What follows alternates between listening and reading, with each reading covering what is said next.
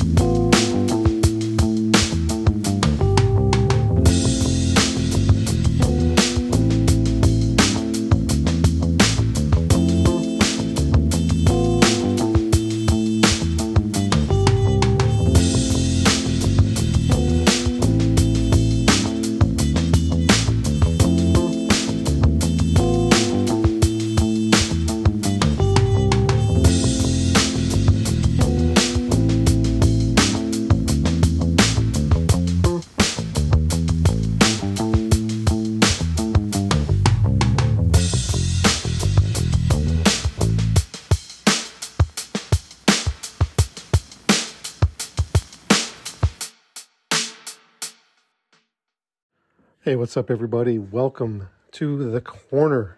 This is Matt, aka M Da Glyde Woodrow. So, yeah, welcome if you're new here, and welcome back if you are a regular.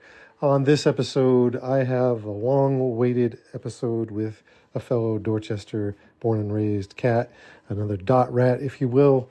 Um, his name is Akrobatik. He is an amazing individual, man. Let me tell you, uh, I got to see him and Mr. Lif performed back in June. Hit up a conversation with him after the show. It was such a such a dope conversation, and I had a great time talking to him. That's when I found out he and I were from about the same neighborhood. So that was that was pretty awesome to hear. And let me tell you, um, yeah, Akro is an amazingly caring person, and I, I had to do some editing because um, the app was acting up on us. But uh, nonetheless, we did some editing. I kept in the fact that like um, that he talked about how he felt bad for keeping me waiting for one, and two, um, he kept trying to make sure that we connected because I wanted to make sure that everybody out there, all of you out there in the listener land, knows that how big a heart Akro has. Akro is an amazing human being on top of being a really, really, really dope MC. So you're in for a treat on this one. It's a really great episode. Like I said, fellow Dorchester native uh, Akrobatik born Jared K. Bridgeman. Uh, he does his own solo stuff. He also does uh, some work with Mr. Lif. Uh, that they call that the Perceptionists. Such a dope duo. Uh, yeah, just it's a win-win all the way through. Listen to his stuff. Listen to his stuff with Lif, and yeah, just enjoy this episode. Peace. Hello, hello. Yo, peace, man. I'm so sorry that I did this to you, man. No worries at all, man. But that's like I understand that. Like I said in the last email, I I have done that my, to myself more cool, times man. than I yeah. Word up, man. I, I, I wasn't tripping too hard because I was understanding that we weren't doing this live. So, you know, I'm just sorry I wasted a half an hour of your time. That's all. Uh, no worries at all, man. Like that that means a lot that you would say that, though. So thank you very much. No, no doubt, man. Well, I'm here. all right. Alrighty. Uh, well, the my app only lets us have two hours, so there's that. So, um, what's that now? My the my, the app that I use only lets me have two hours. So so. There, oh, okay. Well, we should be able to fit something in. uh, but uh, but yes, Akrobatik. Thank you very much for being on the on the corner with me. Um, yeah. So it's uh yeah, like I said when we met back in I want to say it was June, right? Um, you know, yeah. I'm a, I'm a fellow dot rat. Uh, so so you, yeah, so you were the first uh, Dorchester representative, aside from myself, that has been on the show. So, oh, so, dope, man! That's I'm glad, I'm honored, man. I remember that conversation, and it's it's dope too because like you know, there's just so many uh so many dope cats that, that have come out of Dorchester, you know. Absolutely.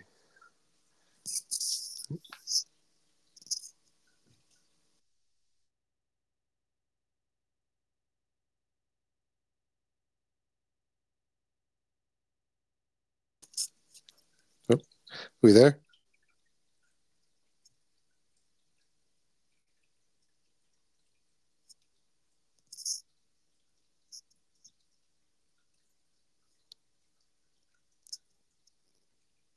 Akro, are you there?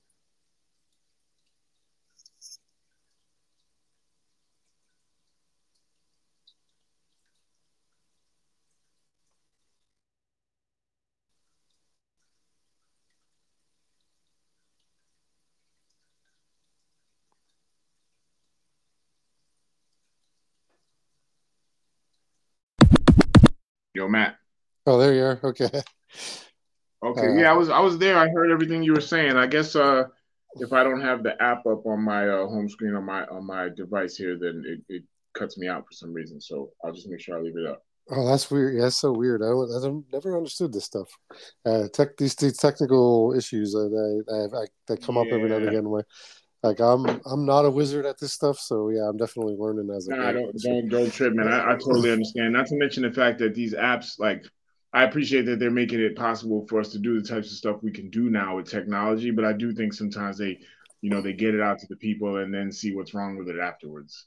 Like I the, think the whole the whole tech game is like that now. Like I'm a, I'm a gamer. I, I- I play a lot of the sports video games, and it, and it just feels like every year they they rush to get to the deadline, and then they put out broken games, and then they fix it as they go along till the next one comes out. Which not my Yeah. favorite model. yeah, yeah. I don't think I'd work that way if I was uh if I was a tech guy. that's for sure. Like I Yeah, no, I wouldn't want to do it that way either, man. There's definitely ways around stuff. yeah, is getting some. Yeah, man. Uh, yeah, we were we were talking about uh, having that, that conversation we had uh, the night you and Lif um, rocked it up in Montpelier, man. Like I, I I'm always excited to, to meet to meet people who I, I admire on on the mic for one, but then to know one of those dudes is from Dorchester. Um, and that's that totally that totally capped a night that was pretty dope too because like I, I uh, Slade or Jesse uh, is as he goes Yep. by in real life. Uh, if you will. Um, he's he's a homie of mine. We worked together a while back, and and uh, yeah, he told me about the show, and like I'm like, oh, well, shit, I can't miss that. And then uh. Yeah, man. so uh, it's like anytime I get to see Bob Boston represented on the mic, I'm I'm I'm there for it. You know, so it's Yeah. I mean, that same way that I was, I don't know if, if you caught all of it before I got cut off, but I, I was saying, like, you know, people from the outside looking in don't necessarily know how Boston is broken down into all the little towns and neighborhoods, you know, and in the same regard, I think that people outside of New England don't realize how much of a community New England is in itself. It's like we all kind of support each other. We all we all Patriots and Red Sox fans. You know what I mean? It's like from from Maine to, to Connecticut. So um, it's uh you know it's it's cool to have like a whole region to represent, which is why even if like you know if there's no national tours or international tours popping at any given time, you'll see me at, at the spots in Vermont and New Hampshire and Maine, and you know what I mean. Just come out. There's always spots to come out and rock. I could probably do shows every weekend throughout New England all year round if I really wanted to or had the time. So you know it's, it's strong. I think it's stronger than ever too, especially on the on the live music tip. Absolutely, yeah, I agree with that, man. And I definitely amen to the community that that yeah, like you said, New England on a whole is, and then and with, like you you touched upon one of the things I've I've I've noticed in my time. Um, and I live in Vermont now, but you know I grew up as a kid in in Dorchester, uh, my original stomping grounds, and and uh, and a lot of what I learned about how life is came from the idea that you're talking about that it's those little neighborhoods. Um, or even I mean Dot is the biggest of the neighborhoods of Boston, but uh Yeah. uh but but but it feels like a little it's like the little big neighborhood because like I feel like everybody knows everybody somehow. And, yeah, uh, it did yeah. feel that way growing up for sure. I mean, I haven't lived in Dorchester for a long time, but I talk all the time about how that's one of the the like characteristics that I remember the most about about growing up in Dorchester was that feeling of like everybody in the neighborhood knew who you were and you knew who everybody was. Like you, you couldn't really be like when I was a little kid, nine or ten years old, and I'm outside playing during the day. Like God forbid I got caught like doing something bad or saying a cuss word. Like one of the grown folks from around the way is gonna grab me by my ear and bring me home to my mother and tell me what I did. You know? So I miss I miss that about about growing up in in my hood and I mean I wonder you know even nowadays it's probably a little different because again the technology has us all kind of individualized a lot more you know and so uh, it seems like people don't even really know who, who folks next door are in the same building sometimes you know I, right. I, yeah. I can't speak for Dorchester now because you know like I said I haven't been there in a while but I think gentrification has changed the way the cities look regardless you know there's Yeah, I- always gonna be neighborhoods and communities that stay tight like I feel like a lot of Roxbury is still tight. It's still pretty homegrown, but um, a lot of other parts of the city you see them changing. Yeah, I hear that. I mean, it's just there's um, yeah, because I I every now and again I will go back to.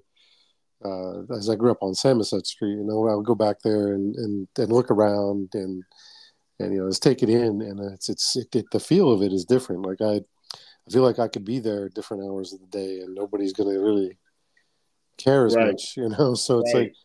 like and and i know that like you know I'm, I'm more of an outsider now because like i haven't been i haven't lived there for a long time but uh but but it's there's a lot of it that's still the same and it's never going to change i'm sure but there's a lot of it that that has. Yeah. So I mean, I think, and a lot of good comes from that, man. I think you know when I go back around the way, it looks safer. You know, I mean, it looks like it looks like there's just more people that are just kind of out doing regular everyday stuff. Like, you know, when I was 15, 18, taking a walk in the afternoon in the hood around my way in Codman Square was like, you know, you'd see all the hustlers outside. Yeah. Uh, I mean, now, we had yeah, it definitely feels different. It's like I, I know that like what like like you're saying like with the, the, your neighbors bringing you home to your mom and everything. I thought that would happen to me, and I know that we have yeah. a rule that, and it, everybody jokes about it, but it's like it's true. Like those those street lights come on, you better get your ass home. Oh yeah, that was a rule so, for me. Absolutely. And I was hundred percent the rule in my house. Like I mean, even and I, you know, I went further on my bike than my mom wanted me to, but but uh, but yeah, so get away with some stuff. Absolutely. uh, so so in in that vein is like is uh is is your your experience in growing up in Dorchester like still a huge part of like who you are and what you do and and how you approach the world? I would say so because just like that's my cultural upbringing, and and there's really there's been nothing in the years since to overpower that because you know, it's like those are your formative years. So that's that's when you're learning so much of like what you need to know to survive, and what you need to know in, in order to just get by with less than maybe you need sometimes. And so that's that's uh my approach to life has always been pretty like kind of frugal, you know, not not not like to the point where I deprive myself of anything that I want, but you know, I'm not worried about excess excess, I should say. I'm not worried about that. Like I'm not worried about if I have an abundance of of any one particular thing like clothing or whatever, cars and, and things like that. For me, it's like if I wake up and I don't need anything, I'm feeling like I'm pretty rich. You know, that means I can put my attention on whatever it is I want to make. And, That's... that all came from growing up in in Dorchester and Codman Square. I had to be creative. I didn't have the things I needed to just make songs the way that I would have needed to make them to have a career, but I could still make some songs so I could hear myself on beats and see what it sounded like, you know. And that kind of resourcefulness has always helped me feel like I don't necessarily always need to have the brand new version of everything that I have in order to feel like I'm doing okay. You know, as long as I have enough to get my creativity out to the world, I'm good you know everything else kind of takes care of itself after that. That's that's what's up right there. I mean, I'm feeling you like you were 100 percent speaking my language right now, and I, and I think a yeah. lot of that has to do with where we both came from. I mean, yeah, man, and that's like I feel that you know it's like I feel like I learned a lot real fast uh, growing up in dot, and it's a. And you know, and on my street, we were. I mean, my family was one of the few white families Mm-hmm. Um, and I'm very excited about like the the possibilities that happen because of that. And like I was yeah. hearing hearing music that that I likely might not have heard, and and uh, experiencing like even food, you know. And yep. Yep. and, uh, and so it's like it, and for me, my earliest memories of hip hop come from Dorchester as well. So um, yeah, and uh, and so that was like I, I would go down to you know I'd go to the park at Fields Corner yeah. and see those dudes like on the on the on the, the cardboard dance floors, man, and like a, yeah, they're doing yeah. their break dancing and everything. As I'm old enough to remember that, and, uh, and some, and then, uh, and then uh, so some of those cats actually taught me some of the stuff that I I took off to like when I moved away from Dorchester with my family. Uh, yeah. I, I got further into like hip hop dance and stuff like that, and a lot of what those cats taught me uh, is what I carried over, and like, I learned how to keep a beat. Um, you know, even if it is on a tabletop or back of a, a bus chair or seat, you yeah. know, and like or on the on the red line. it it drives me nuts that like because I never wanted to to be that cat that was always like, you know, back in my day or in the old days. you know what? I've I've seen I've seen enough to feel confident that I don't sound crazy saying it, man. Like the stories that we all have from our generation, you know, and the ones adjacent to it, like they all involve being outside and being part of community and being around other people. Like all these great catalysts to all these cool things that ended up jumping off and, and going down all over the country and eventually all over the world, they all started at gatherings. You know what Absolutely. I mean? They're not yeah. online gatherings. We didn't have that. And so because we didn't have that, we couldn't be lazy and just engage in groups from our home or just from our phone or whatever. We we actually had to get up off our ass and go to the spot where we knew the people were going to be there. And that means when you're doing that, you got to bring your best self. You know, you can bring your worst version of yourself online and still be there and participate. And for the most part, you can't get kicked out. But you go to the party, you got to bring your best self. You got to be well presented. You know what I'm saying? You can't be bummy. Mm. And if you're gonna rock, you better have some skills. And if you talk to people, you better be clean and you better know how to be respectful. And so hip hop brought us all that. You know, you wanted to go to a show at the Lee School, you had to keep keep all those things in mind when you were going. You know what I mean? Because you would get called out on it if you wasn't if you wasn't coming correct. That's where these terms come from. You know, you got to come correct. Yeah. Like if you're if you're in hip hop, you just know what that means. You know what I mean? It's like you you know what represent means. You know what come correct means you know, it's just in it's part of your DNA. It's just etched into to you to your mind state culturally, you know. Yeah, absolutely. Um, yeah, and that's what those dudes taught me too. I mean, that's a that was a pretty. I mean, I'm I'm I come you know I'm 77 was when I was born, so like I yeah. was I was a little kid hanging out with these teenagers. So it's like yeah, yeah. But they but man, I mean, they they taught me right out like this is this is how you do. I mean, it's like it's they so they taught me how to dance, but they also taught me yeah. how to move into those situations without getting. You would literally be walking down the block with like linoleum or cardboard, yeah, looking for their spot to post up, and like just like you, man, I was one of the little kids in the neighborhood when all the yo, even like the most gangster cats that rap would have like, you know, b boys in their crew. You know, there would be people showing skills. You know, like I'm thinking of like Almighty RSO, who, you know, people know Benzino but like um Antonio Twice style, he he lived like three doors up from me. You know what I'm saying? So like these mm-hmm. cats would always be around. I'd always see them, but they was older.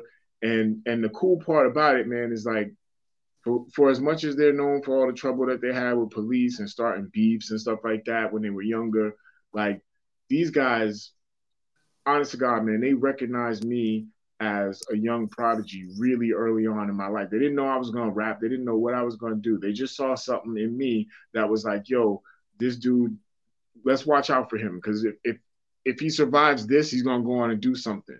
They never said that to me. I could just tell now in hindsight that that's how they felt about me because that's how they treated me.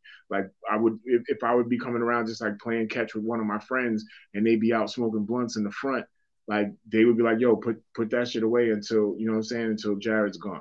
You don't mess with that. You know what I mean? Like that type of stuff. So the community even extended that much further. Like the same dudes that are like, yo, we got beef with the guys from this part of town. And if we see them, we might rumble. Those same guys are gonna be like, hey, these little kids from our block, I don't never want to see nobody messing with them because we these are the ones that we know they're gonna get out of here and do something. So that's like I still tip my cap and salute those guys when I see them to this day because those, those are my OGs for that reason. You know, mm-hmm. like when I wasn't old enough to come out the gate and I was just watching their boys out in front of the out in front of the crib breakdancing on linoleum. You know what I mean? And then grew up later to see them get on TV and DJ Jeff is is is Deff Jeff is is setting his turntables on fire as part of his show and all that shit. Like it was all really surreal to me to see all that while I'm growing up. And then to actually eventually become part of it later in terms of like just being in the music business, you know, as as those guys had, you know, Benzino went on to own the source, co-own the source and all that stuff. Like, you know, I I understand that like there, there's things that we could be critical about. Obviously, anytime you talk about gangster rap, there's things that you can be critical about. But I think that just as in terms of like, especially, especially coming from that Dorchester perspective, that Dorchester point of view, I would say that even before it was Ed O.G., for me, Almighty R RSO was a huge inspiration. Even though what they were saying wasn't necessarily my lane or how I would s- express my frustrations, just the fact of seeing the same guys that I see walking up and down my block or driving up and down my block that are watching me grow up. They're on TV and they're making national noise. I'm like, yo, you know, this is starting to sound like something that maybe could happen, you know. And this is my I'm like 11, you know, 12 thinking this, and then Edo dropped, and it was like, whoa. Now you got a guy who he's not from Dorchester, but he is from Boston like me, and he's saying stuff that I would say. That's right. And, yeah. and, and he's a guy like me. So so a guy like me from the next neighborhood over, and the guys from my neighborhood that aren't like me, but they're right from me, living the same struggle right down the same street.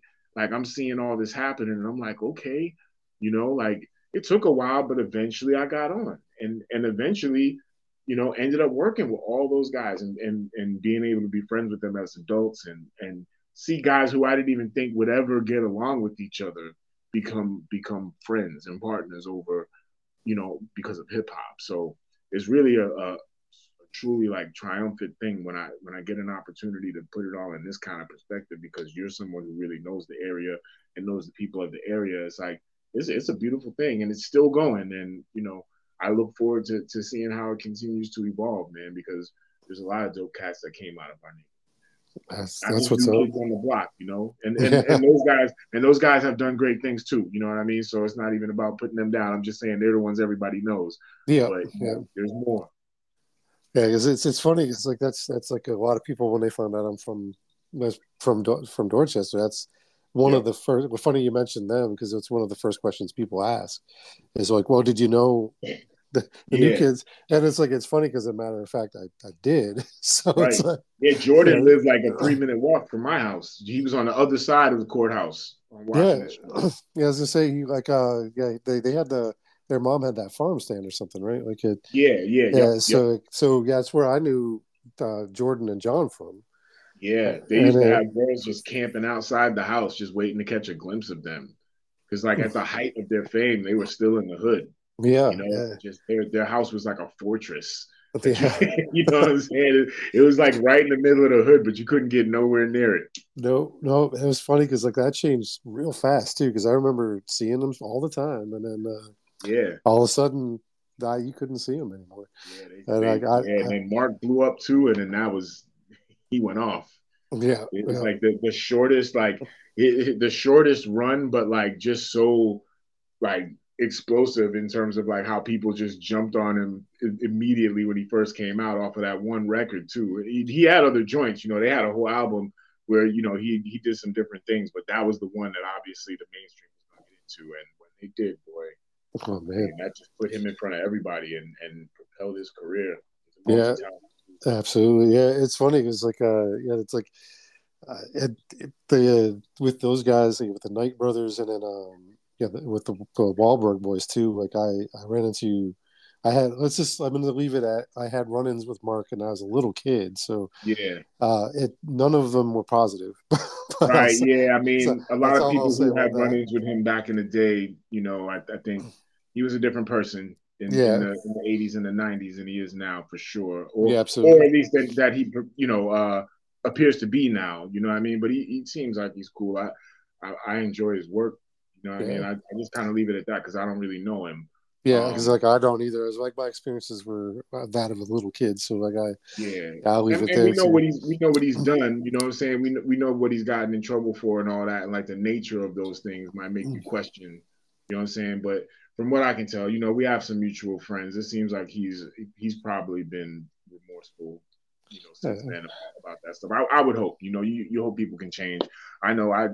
I mean, we all have to change, right? Like, there's definitely a time in my life where I had different views on, let's say, like, you probably could have considered me a homophobe at some point early on in my life because it was just such a common thing. It's like you turn on television, they're making fun of gay people.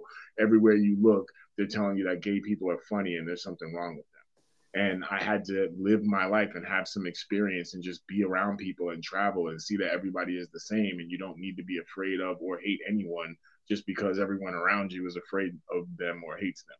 And That's so you just shake that shit, you know. And, and unfortunately, though, everything we say and do at this point in time is, is pretty much documented.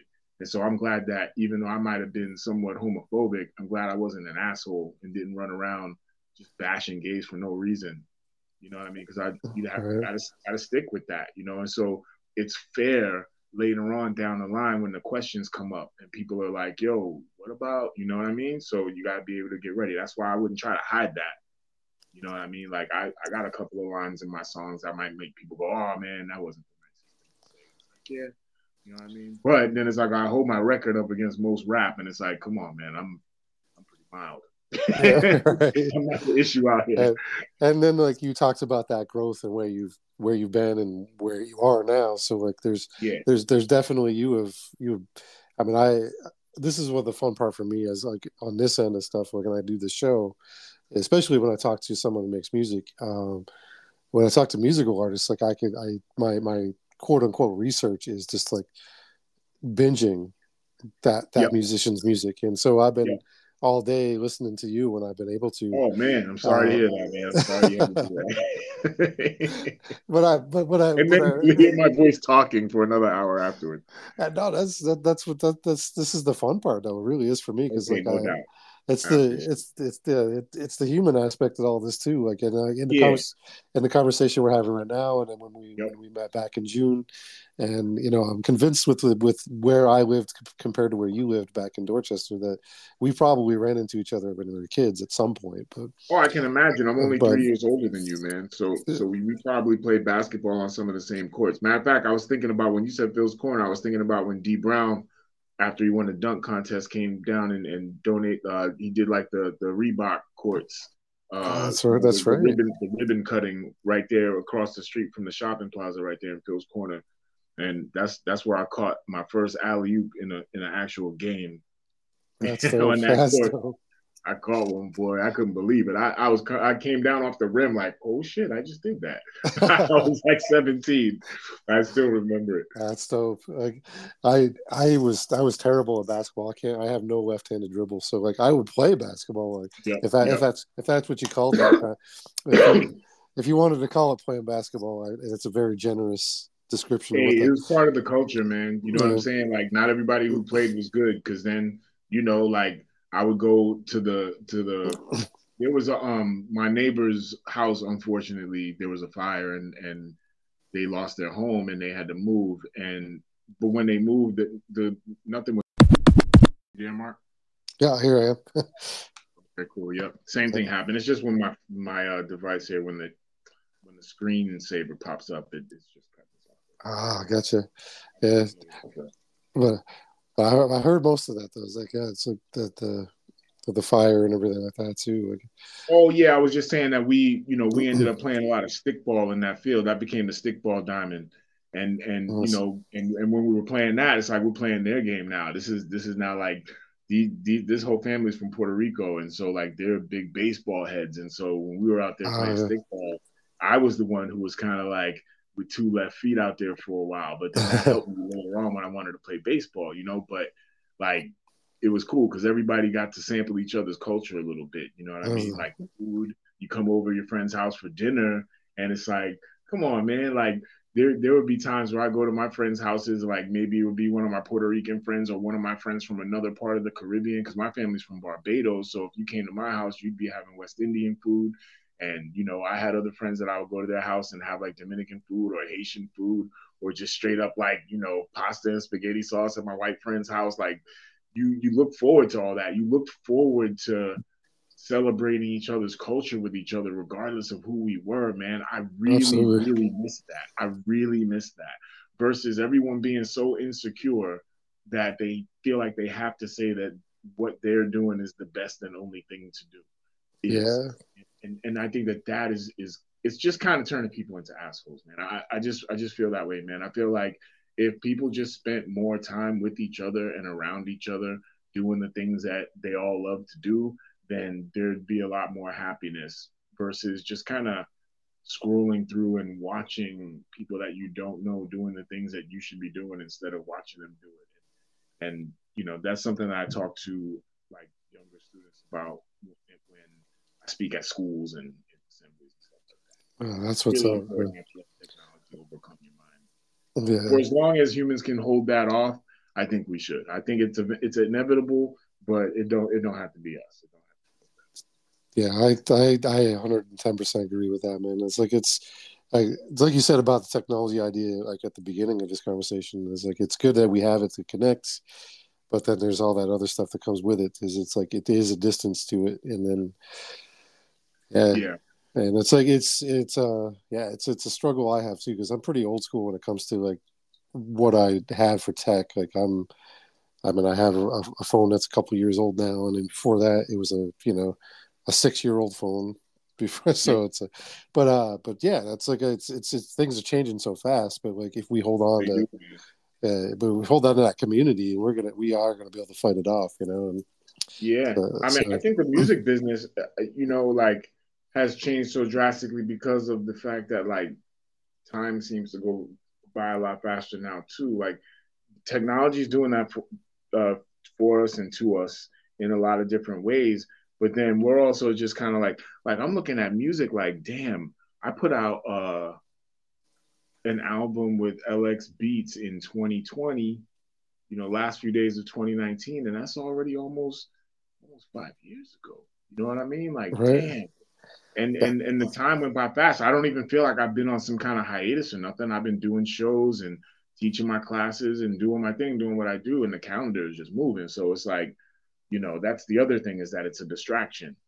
Yeah, you know yeah. like it becomes a part of daily life where you know you're feeling like you need to do all the things to keep that up to date but in reality you're supposed to stay ahead of that and just Absolutely. let what you've already done be the stuff that's on the internet bubbling and, just go work on what you're working on while that stuff's doing the work for you that's the investment of, of making art is that it's forever and as long as you don't make some shit that people are tired of in two weeks you can just keep reposting it, you know what I mean, as much as you want, while you know what you're really doing is is cooking up your, your next thing. And that that's something that I'm as I'm saying that it's like it's advice that I need to get better at taking myself because you know I don't release music nearly as much as I.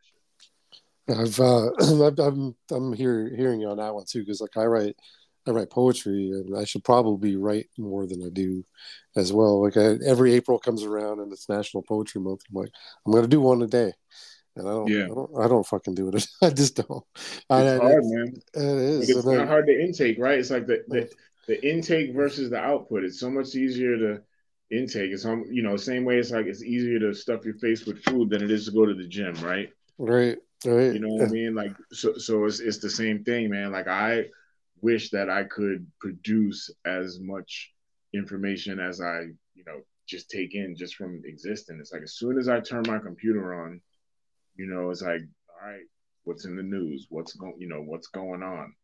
Like, what is that even like? What is the bound? What are the boundaries that we create for ourselves where it matters what's going on? Absolutely, yeah.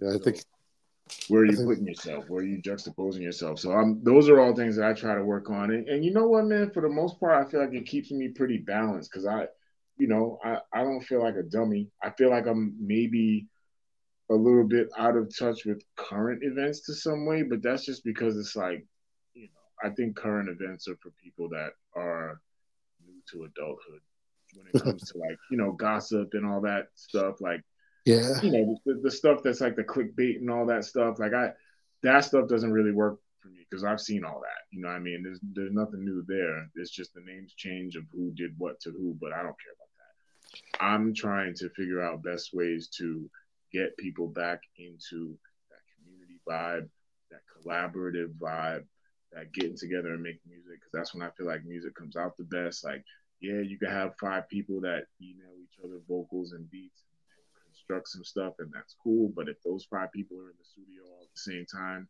smoking a joint, I guarantee you that song's gonna be better. Absolutely. So, you know, I'm all about that. like reconnecting with Lif. You know, he's he's really busy traveling the world all the time. So, you know, when we do get the opportunity to, we like to do that. We like to do just that, like actually hang out. You know what I'm saying? Catch up.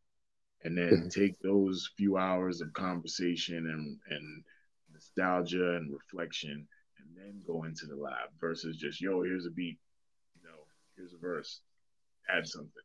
I understand that it is that easy to make music and that the fans have lowered the bar to the point where that gets accepted for most artists, but that doesn't mean I that I can do it. Like that's the real reason in a nutshell why my why, why my like release schedule has slowed down because I'm not about making disposable music. And so just to keep up with the cycle of what folks are doing, I you know, I need more purpose to put stuff out I like that. That's I was oh you've you've you've touched upon some of the stuff I've like I've got written down to to, to pick your brain about too. So this is really this is super dope, man. Like I, I Rome, that's what's up. I'm loving I'm loving where you're going with all these thoughts. because like I and uh and you know I appreciate I, the opportunity to externalize them, man. You know what I mean? This is the you know it's like I don't want to.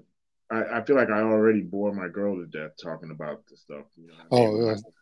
She's been supporting me for so long through it. So you know, it's it's nice to to get these types of platforms once in a while to just talk about you know, just like you said, man, the human side of it. Yeah, you know? yeah, like that's that's what's up, right? I mean, that's yeah, man, and and and being at this stage in my career and at this stage in my life, it's just a lot easier for me to, you know, accept a lot of the realities that that come along with being a musician. In other words, like I don't feel like I need to jump on here on your podcast and be like, yo, yo, yeah, it's your boy Akro. I want to let you know about my new this is da da da da da. like constantly selling myself. You know what I mean? Like I don't need to do that. So I'm I'm more interested in just having like the person to person conversation. And that's the cool thing about podcasts is that every host is different and you don't know what your common ground is. And we happen to have a common ground that is of utmost interest to me. So I'm I'm really happy to be on it. if I haven't said it enough, I thank you for for for making the time to come on on this man because it, it means a lot to me. Like I said, like to know that that someone I I I admire creatively wants to talk to me is like is a it's a huge honor. So thank you very much for that. Thank you, man. and so, so I'm gonna if I I'm gonna try to take you down um, memory lane again. I think. Yeah. Uh, and so we because we you know we we touched upon a little bit about like our our, our dot bring upbringing and everything like that, and how we kind of came into hip hop. Um, but and you talked about a few specific people. Um, but what was like if you want to go back to the earliest memories you have like music really inspiring you? Like who who was a who was doing that? Who were the cats that were inspiring you back when you were a kid? Well, um, if I go back to my earliest earliest memories of like first hearing rap. Like I, I had heard some rap songs, like the same first ones that everybody heard when they were a kid, like the message and and um, you know, Sugar Hill Gang and all that stuff. So I was familiar with that. But as far as like the first like MCs that made me think, oh, maybe I want to rap, I want to try this. The very first one I could think of truly is Kool Moe Dee. Word. And and and I don't I don't know what it was other than like there was this kid in my neighborhood, an older kid who I think I think he was a DJ, or either that or he had just like had a mixtape from the radio or something. This is so long ago, you know.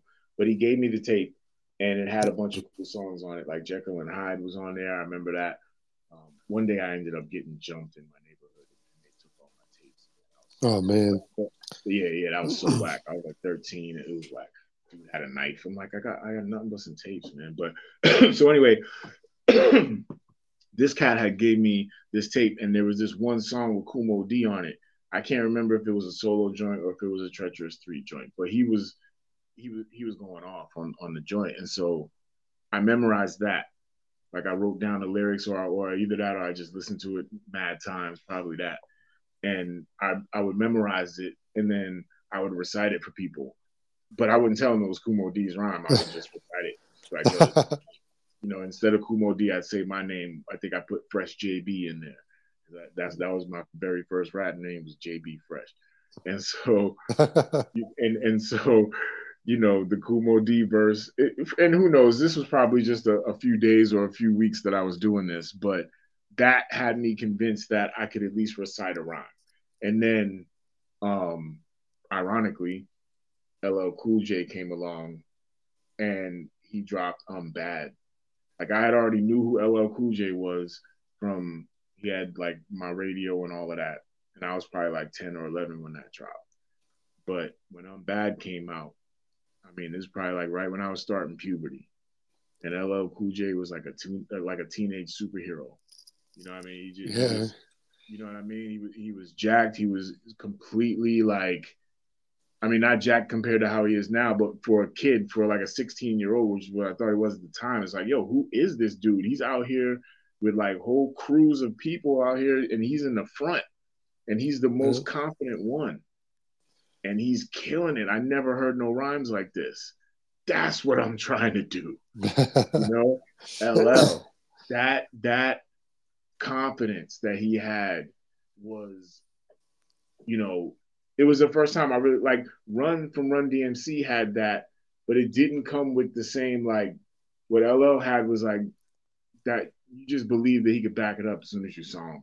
Oh, like, yeah. oh, oh shit, like this oh. dude, this is the real deal right here. So I think as a solo MC, he was my first real inspiration. And then from there though, I realized that like I didn't want to try to be like a sexy rapper. Like I, I had this era where I was called Stud B, and it was like it was just too blurry of a line. Like at the time, I I, I was just trying to say that I was just like a big guy, you know what I mean? And then translated into some stupid shit because then I got with producers that were just looking at me like, oh, we should try to market you like LL Cool J. But I was like, yo, nah, but my raps are like Chuck D and KRS One.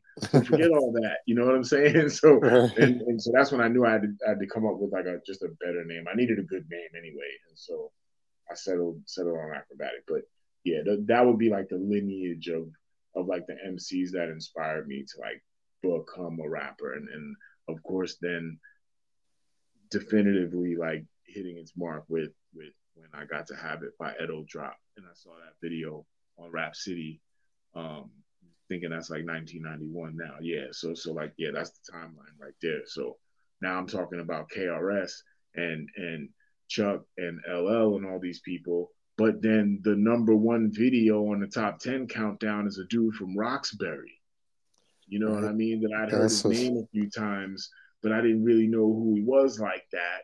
And somebody said something to me, and I was like, "Nah, I don't know who that is." Thinking in my mind, I'm the only guy in Boston who has a chance at this, even though I wasn't even really getting started yet. I didn't even have any kind of plan or nothing. But I just didn't think that there was anybody who was even adjacent to this shit. You know, like the real New York rap hip hop shit. And the next thing you know, Ed O.G is repping Dudley Square, Nubian Notion, you know what I'm saying? Like right. Rap City and on MTV.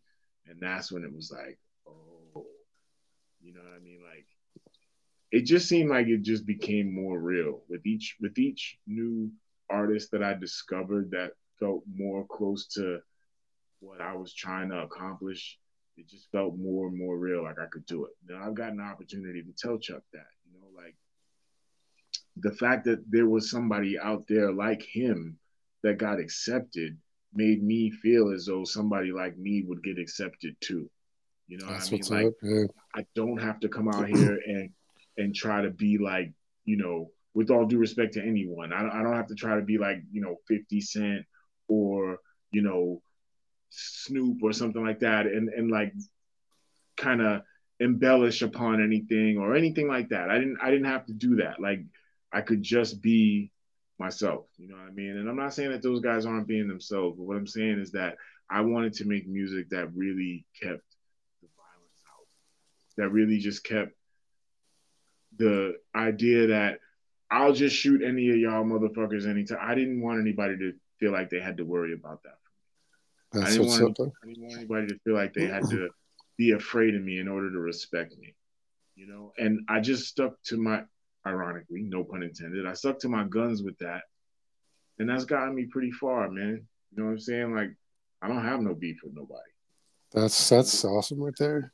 You know what I mean? Like to me, it's just it's just love. You know, so for for that, I feel like I, I made the right decision to to just kind of go with my heart and do do what I wanted to do. And I think that all of those cats, I think that Chuck and shit, man, even if 50 and Snoop knew me, I think that they would say the same thing. You know what I'm saying? They respected that I went with what my heart told me because I'm sure that that's what those guys did too. Yeah, absolutely. We don't we don't know everybody's life and what everybody's gone through. We definitely know some of it with like with those two examples. They've both been through some real shit. And I think it's masterful and brilliant how they were able to craft their musical personas around that without disrespecting it. You know what I mean? So yeah, you know, I, I try to see like because it's art, man. And so with art, you know that somebody is trying to express something. And I think that's the fun of like analyzing it or just even just experiencing it and then learn a little bit about the artist and you can kind of see how the art relates to the artist too. I think almost every time you take the time to do that, you're gonna have more respect for the artist if, if you actually enjoy the music too. 110 percent, yeah. I mean it's that's why I started the show was to figure figure out that bridge between my humanity and and the artists I I, I respect and admire, man. And that's just yeah. you hitting you're hitting it right on on the head on that one. It's like, and uh, and you mentioned a lot of names that like that that have inspired me. Uh, I mean, I don't rap, but I but I write, uh, and so like that was that was huge. And like and then and then uh, shout out to C Doc because um uh, yeah, uh, so yeah, I, I was going to say I don't. I think I know you. You know who he is. Um, so like, right, yeah, he's my homie too, man. He was my first guest on the show, and um, oh, his word. yeah, his first uh, his first experience with like, holy shit, I need to do something with rap was Bigger and Deffer by by LL Cool J. So it was it was an interesting thing like that. Go, man. Go. That album. I mean, that whole album was crazy. the song "I'm Bad" and the video for it was just iconic. I mean, you can still yeah. that out now and, and get goosebumps. Just you know, seeing that kid have his moment at that time is like just seeing someone having their moment and owning it, man. You know, someone Absolutely. else who I still remember. It's not. It's not really hip hop, but like I remember not even the song. I just remember the moment. I remember watching a video show where Usher was in it, and he was probably like ten or eleven years old. And I just remember it was like some some lady's song, and she in the song was like, "And now I'm going to introduce to y'all Usher Raymond." And I remember because I remember them saying his last name. That's and awesome. He just came out and absolutely stole the show in the video. And I just remember seeing that moment and being like, yo, that dude is going to be amazing. And, you know, it turned out to be that way because because you can just see, like, you see when certain people just like take their moment, like, yo, this is it. They get their moment in the spotlight and they, they you know, Serena Williams, that shit. Like, oh, Absolutely. y'all messed up letting me get to this spot. You know what I mean? So Absolutely. I, those, those are the types of artists that really inspire me the most, or, or the ones that that catch that you know what I mean? That glimpse. Like that's what Chuck D definitely did. Like Chuck D had the foresight to be able to be like, yo, they're not gonna they're not gonna be supporting our type of movement forever. You know, this is this is selling right now, but you know, did you miss? I don't know if you missed any of that because I had to to flip back on the phone. But no, I got you. Okay, cool. Yeah, but but you know, Chuck had the foresight. Chuck and his whole crew, the Bomb Squad, they had the foresight. Like we better get this information out now before they try to shut us down. Because the labels are not they're new. They were new at the time.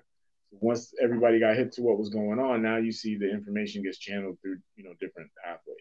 Yeah. you don't have you don't have like very many like political rappers or what we would consider conscious rappers like filling stadiums like Public Enemy and LL Cool J. And that's okay.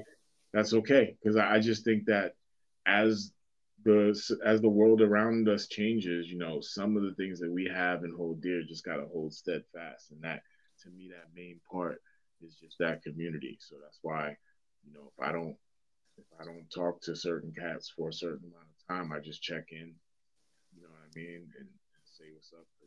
I'm not really on Instagram every day just liking shit, and so I think that that's that's a way that people take the easy way out of staying on people's radar and nothing wrong with it, but I don't necessarily have time to keep up with all that I just try to check in with folks, make sure everybody is uh, doing all right, and seeing when the next opportunity there is for like a collab or something, man. And you just keep that going, and that the inspiration, you know, beyond just what got me started, the inspiration that makes me want to just keep going forever. You know that I'm, you know, I can still look to cats like Chuck and KRS. That's they're still out, they're still out there doing it. I add Masta Ace to that list, and and Ed O.G, you know, uh, guys like Freddie Foxxx, you know, Talib Kweli, like folks that I've known ever since I was that dude that was like seeing Ed O.G on TV, like, wow, I want to do this. You know, a few years later, I was meeting these people and, you know, I see them now still going. And yeah. way more than me. Like, you know, Masta Ace is running circles around me and he's running circles around everybody. You know what I mean? And this is a cat who was on the symphony. Yeah, he was on the symphony. yeah, he's, he's running circles around cats in 2024. Yeah, he's he's he's uh, he's something else. I could tell you. Like, I could think he's he's on some other plane than most of us will ever there's even think about getting onto. So. And but I mean, it's like, but I but I want I want to make sure that you're not changing, uh, shortchanging yourself on this stuff too, because like Cause oh. Like, yeah, because like you you have this mix of like, uh, and I'm gonna I'm gonna lay it out here because like so so you're gonna take the you're gonna take the praise and like it. I, I, struggle with this, but I'm I'm gonna chill. I'm gonna go ahead. And let you go ahead. But I'm saying that because I'm on the phone with you now. Because like if I said it to your face, like you're a good six inches taller than me. Uh, so so but the next time we are face to face, you can you can throw me in a trash can if you like. All right. But but but no but no, this is a hundred percent a compliment. Like your lyricism is a really dope balance of like just rapping your ass off and then really, really like serious message. So like you're you're there rapping your ass off and like, okay, this cat is rapping. Mm-hmm. But then you listen to you and you're like, okay, this this cat's not just rapping, he's got some shit to say. And he's seeing something. So like so so you you're striking this balance. It's like, is this something you do consciously or is it just how you do? I have an I idea, think, but I think that I am overly self conscious about songs. Like, I think that there's so much music out there and people listen to so much music that I tend to forget that people are not inside my head, always hearing my thoughts and always hearing the songs that I make. And there's, they're not, you know what I'm saying? Like, if I, I could write a verse and I'll have that verse in my head a hundred times that day, it doesn't mean that anyone else heard it at all. But I treat it like, oh, now everybody's heard it. but no one's heard it. So it's like it's just like a dysfunction that that I have. But because of that, I just try to make everything count. I, I just try to make it so that like if if I make something now, I want to be able to go on stage five years later, ten years later, and rock that shit and have it still just feel the same way. You That's know, like up, the, the way you heard it, the way you heard it the first time, whatever you got out of it, you know, is going to be something that's lasting. That's that's what it is. I don't like to make disposable music. So I want it to have something about it that makes it timeless, that makes it last. And usually it's the message that can do that. Sometimes it's a sample. I think that most hip hop, you know, relies and has relied heavily on samples to, to give that feel. But like I think that you can do it with message too, you know, like I have this song called Kindred that's the one Chuck D's on that. And that's, and that's a dope track. Thank you, man. And I just performed it the other day because I was doing an event that was uh, with this uh, educational organization I work with, and we were uh, screening a film on Black American history. And so that song just happened to tie in so well with the subject matter of what the film was about that it was like a no brainer. I'm like, man, this song's 15 years old. These rhymes are 15 years old. But it was so re- it was more relevant than any other thing in my catalog in that moment and that's what lets me know i'm doing it right you know like internet mcs when i wrote that like I, yeah i was trying to be entertaining of course but i was also trying to say something that i was hoping i had my finger on the pulse of before the other kids did and it turned out that i did so now you know 20 something years later tw- that song came out in 2000 and people still want to hear it at my shows they won't let me not do it you know? and so so that I think it is intentional because I'm like, I just don't, I don't want to just have some throwaway shit. It's impossible yeah. to have a whole entire album where you're not just gonna have some verses where you're just going at it with some bars. But even there, even the punchlines, I think you can have the punchlines that still make people go back. I mean, just listen to Posdnuos' whole career. Right. You know what I'm saying? Like, I Amen. wish I could be like 10% as good as him at what I'm what I'm trying to lay out for you right now. Like that that's what he does. You know what I'm saying? Like he says things that you can be listening to the shit 30 years later and be like, "Oh, damn."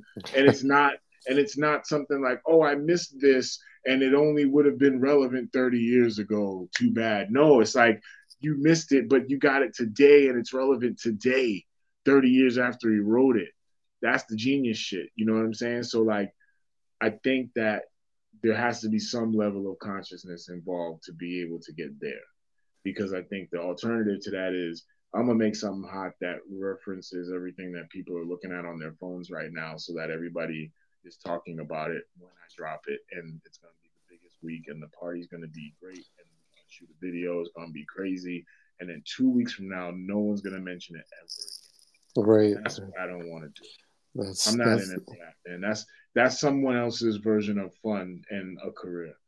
You know, I would I would rather go on tour every few years and just have that tour be really nicely set up, be with my friends, and be people who've been enjoying my music on the journey that I've been on for like a quarter of a century now. So it's like the fans of whatever's new don't even necessarily play into what I'm doing. They're more than welcome if they hear me and they like me to come rock with us.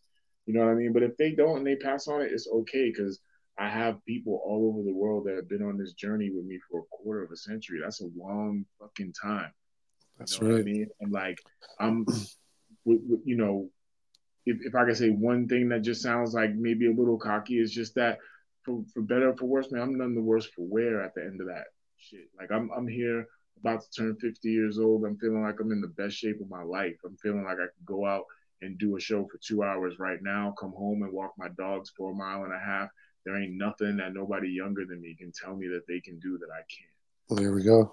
That lets me know, you know, except maybe like dunk. I can't catch that alley oop no more. you know what I'm saying? Like, I'm not gonna catch that alley oop no more because I haven't been jumping every day.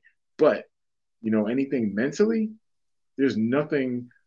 I mean, like now I'm dwarfing what I was doing 20 years ago in terms of just like the way that I'm thinking, the way that I'm putting my thoughts together, the way that I'm trying to process things. I just have more experience. I think that anybody should be in that position at my age, right? right? Yeah, you absolutely. you're right there with me. So yeah, amen to that. Trying to use those things. Those are the skills, and as long as your voice is is still intact, which you know, unfortunately, regrettably, some of the greatest artists ever have you know their voices haven't come along with them on the journey as strong as maybe their, their body or their mind has. So that's like another aspect of it that we don't all think about because we got recordings of ourselves right? But then we have to go out and hold a microphone and rock in front of hundreds or maybe thousands of people. And if you don't sound like yourself that could pose problems in your career too so i feel blessed to have mind body and voice all at optimal levels of all time in my life right now and that makes me excited about going back out and doing all these things, especially at this time now because I'm also teaching. So, you know, it all just kind of works in concert with each other. And, you know, every once in a while I get these breaks like the one I'm on now in between semesters where, you know, I'm home a lot and I'm just like, all right, I start getting a little frustrated because I, I do want to just be out there doing my thing. But that time's coming. So I'm just, you know, time at home for now. But once uh, late January hits, I got a whole bunch of speaking engagements coming up at some uh, New England uh, youth events, which you know I've been doing some uh, like keynote addresses and motivational talks for, for students. I'm doing a workshop at the uh, Massachusetts Interscholastic Athletic Association. Diversity oh, that's what's up, man. That's yeah. So you know, I'm just trying to keep busy, and then all that stuff keeps me linked in with the younger generation because you know, my students and and the students that I talk to at all these schools, these are people that, you know, I understand that they might not throw my songs on at the clubs that they go to, but these students are going to be 28, 30 one day, 32, 34. And you're gonna still like music. You're still gonna be a cool person. You're still gonna matter to yourself. You know, it's like 18 year old you might not be able to look at 35 year old you and see that as somebody who matters, but when you get there, you're gonna want to matter. And Absolutely. you're gonna want music to listen to. You're gonna want parties to go to. You're gonna want influences. You're gonna want to find sources for knowledge.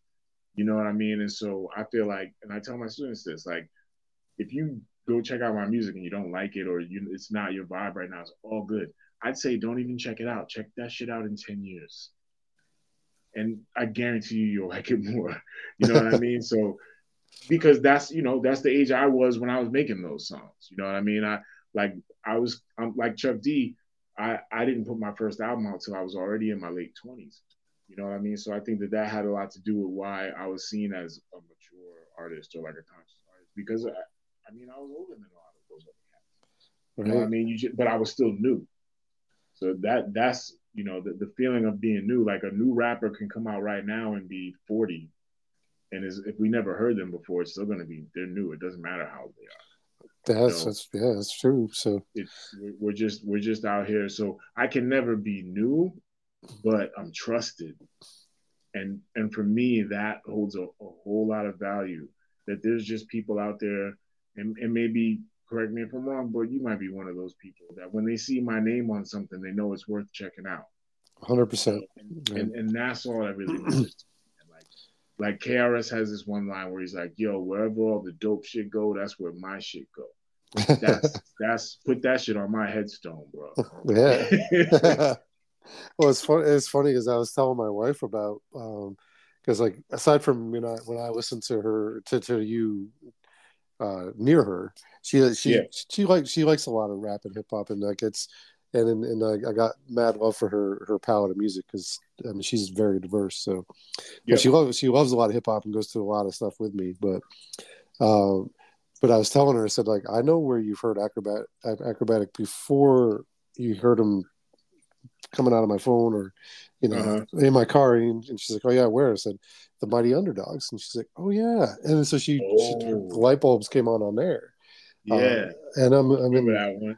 and i can i can talk about those Quannum dudes for days and and still not say everything that's on my brain about them but, yeah it's, um, it's, you know you might get me kind of emotional if we go there man. Yeah like the same same here man because i'm gonna tell you right out too that that, Lateef um uh, like he he became a friend of mine about 10 years ago now yep. um and he he and i talked on the show too and then uh he he laid the ground for me to talk to uh to talk to gab and yep. and so so yeah like when i when i when yeah so rest in peace to yeah. Gab for sure man like absolutely uh, i mean but, there's not uh, enough that could be said about that that crew of guys man and no i was very fortunate to be able to bring in 2020 with their whole crew. They came in and we did a show together in Portland, Maine, and it was ill because Gift was, was actually celebrating that he he had gotten approved for a mortgage.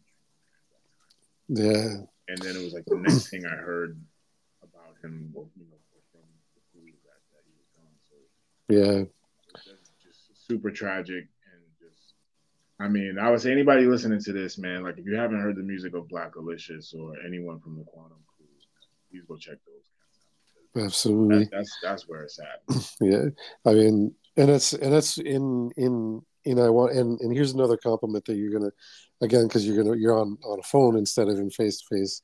Not Word. gonna get that, but uh, that this is 100 percent true to you too. Is that like when I when I saw that you and you and Lif were on a track with those dudes, like I'm like that yeah. that makes 110 percent sense because like the because to, to, hear what you guys do from from the Boston end and then hear what what what, what those cats are doing from the Bay, like it just comes together yeah. that way. Like and so when I heard that song for the first the first time when I when I bought that album when it like like when it came out, I don't even remember where when it came out now. Excuse me, but uh, but it's like been a while, but yeah. I, I don't know, maybe like 2010. I want to say something like that something in there yeah i think too it's like but like when i saw your name on there i'm like you know that that's before even hearing the song i'm like that makes sense because yeah. that's because that's where like that's where i hold you in in that lyricism regard is that like well, thank you, you are welcome lofty, that is lofty praise right there for sure i mean those guys are some of the best, man. I mean,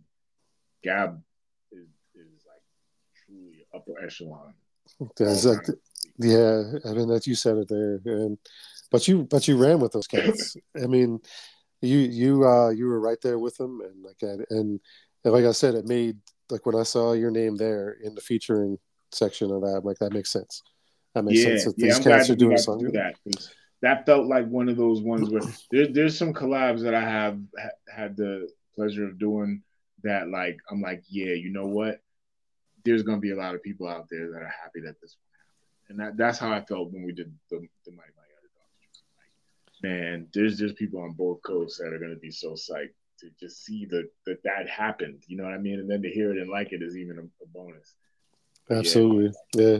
Uh, Living Legends. I, I love a lot of West Coast cats, man. I I did a joint with uh with Scarub and and Living Legends, uh, produced by uh, Funk Junkie out there in the West Coast. Man. That's dope. Just came out so dope, man. Like I just love working with these cats, and and even though it was one of those things where like even though it was done remotely, it felt like we were in the lab because we had been on tour together. You know what I'm saying? I had a big barbecue at uh, I think it was Lucky's crib at, at Living Legends. They they hosted everybody while we were on tour and threw, threw a big cookout. There's all kinds of rappers was there. Murs and everybody was there, man. Like That's, this, this- that's almost 20 years ago now. But like when we were on that Def Jux tour back in like 04, man, like that's when I got to meet everybody. Was around that era, that era. That's when I really got to like solidify myself with the greater underground community, you know, across the country because we just stopped in every city and did shows. Just got to build with everybody. And That's that that's dope. That's so good.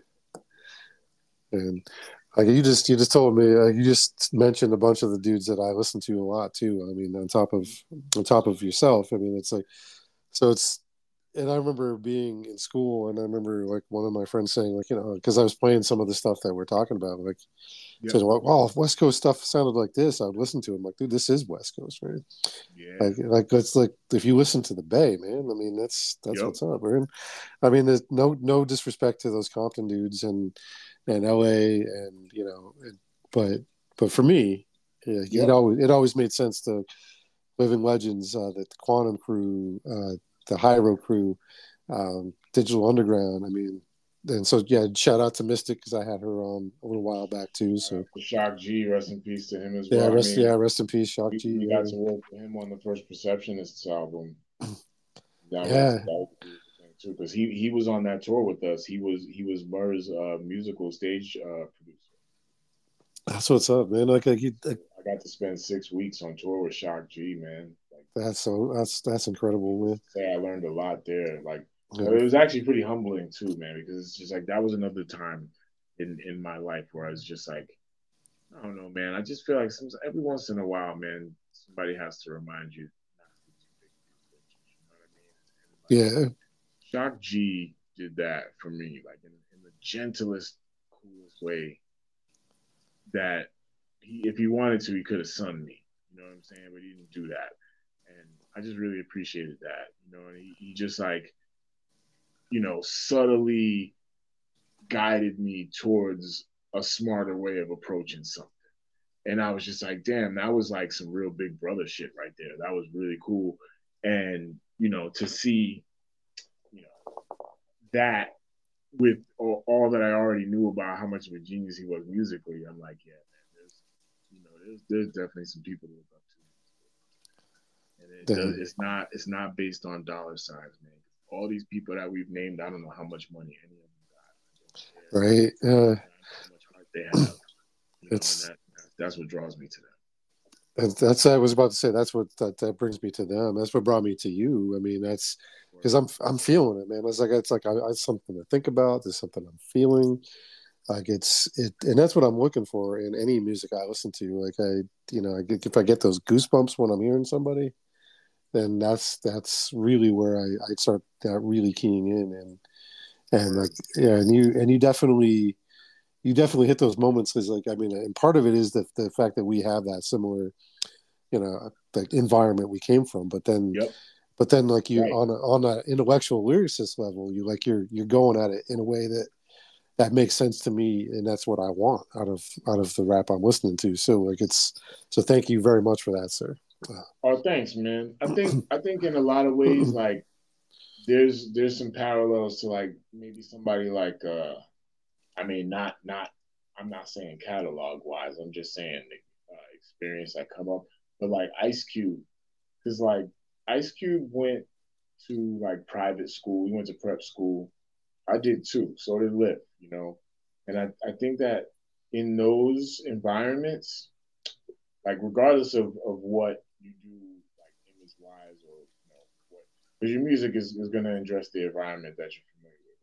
So but like having that early education of learning the classic languages of like Latin and Greek and shit and like in French and getting to understand the relationships of words and what they have to each other and what every word means and what every word root and suffix and prefix means so that when you're looking for words when you're writing songs they're just right there. That's what's you know you and you you just you just have that like i just have i have this love for the english language that makes me want to try to find new things to do you know what i mean i feel like you know when i listen to eminem i, I feel like i hear somebody who really loves words and just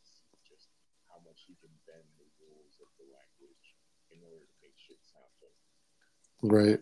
So I'm, I'm on it like that too, man. I'm, I'm just always going to look at it, at it as an art form, as, as an escape to, because this is this is really like this is when you're a musician you're, or an artist of any kind. Really, it's like you're leaving behind relics. Like, I was talking to a group of students, and I introduced myself, and I was just like, you know, I said my name, like Jared Bridgeman like, but the world is going to remember me as Akrobatik. And that's a, that's serious because I've been doing things under that name for 25 years and and not much with my regular name. you know what I mean? So like when when my time comes, they're not going to be like, "Well, Jared Bridgeman because who's that, right? They're going to be like, Akrobatik passed away. And it's going to be like, oh, well, the people who know who that is know who that is. There's no mistaking that for some other guy named Jared and and what I leave behind under that name is that's forever. You know, it's your chance at immortality, and you get to choose the specific type of immortality that you get. So, why not leave behind something that you really feel that you really want people to feel? Because you know your pockets that that can't can't do nothing. That's not gonna do nothing for you when you're gone. You know what I mean? And I, I don't have any heirs. I don't have any heirs, so I'm not worried about, you know what I mean? Like trying to leave behind some fortune or something for somebody. It's like, nah, man, I'm here. I'm trying to do this. And then hopefully it'll be seen as like some type of benevolence or a gift that I left behind a catalog of things that you can draw some type of inspiration from and have a good time. But at the same time, maybe forever, maybe for the next 50 or 100 years to, to whenever I'm forgotten. But it ain't going to be right away. I promise that. Yeah, I can I can promise that too. So, and and now you know that I will be street teaming street teaming the hell out of this. this I appreciate that. there's, but there's still many chapters to be written, man. You know, absolutely. Focusing on that now. Absolutely. Uh, and so so thinking about like guys like um like the different ends of your life like your start or the different ways you, you do your life i should say um like you, you you teach so what brought you there what brought you into teaching that happened by chance i mean i've always done things like um maybe uh like worked at a camp or something like like not necessarily camp but like an educational camp like summer school programs and things like that where i was like either a counselor um, or like a teacher's assistant. Yeah, I would say something like that. But it was that was just something I was doing to make money in my early 20s, just trying to make money in the summer. Like as far as like actually wanting to become a teacher, that was never my thing. It wasn't something that I even really thought about. But then um, this professor at UMass Boston, uh, Rachel Rubin, had me come to campus to do a, an interview on her radio show and while after we did that, she asked if I would visit her class. So I came in, I visited the class. She had a class on uh, pop, uh, pop, music in society. Uh, I don't. I don't.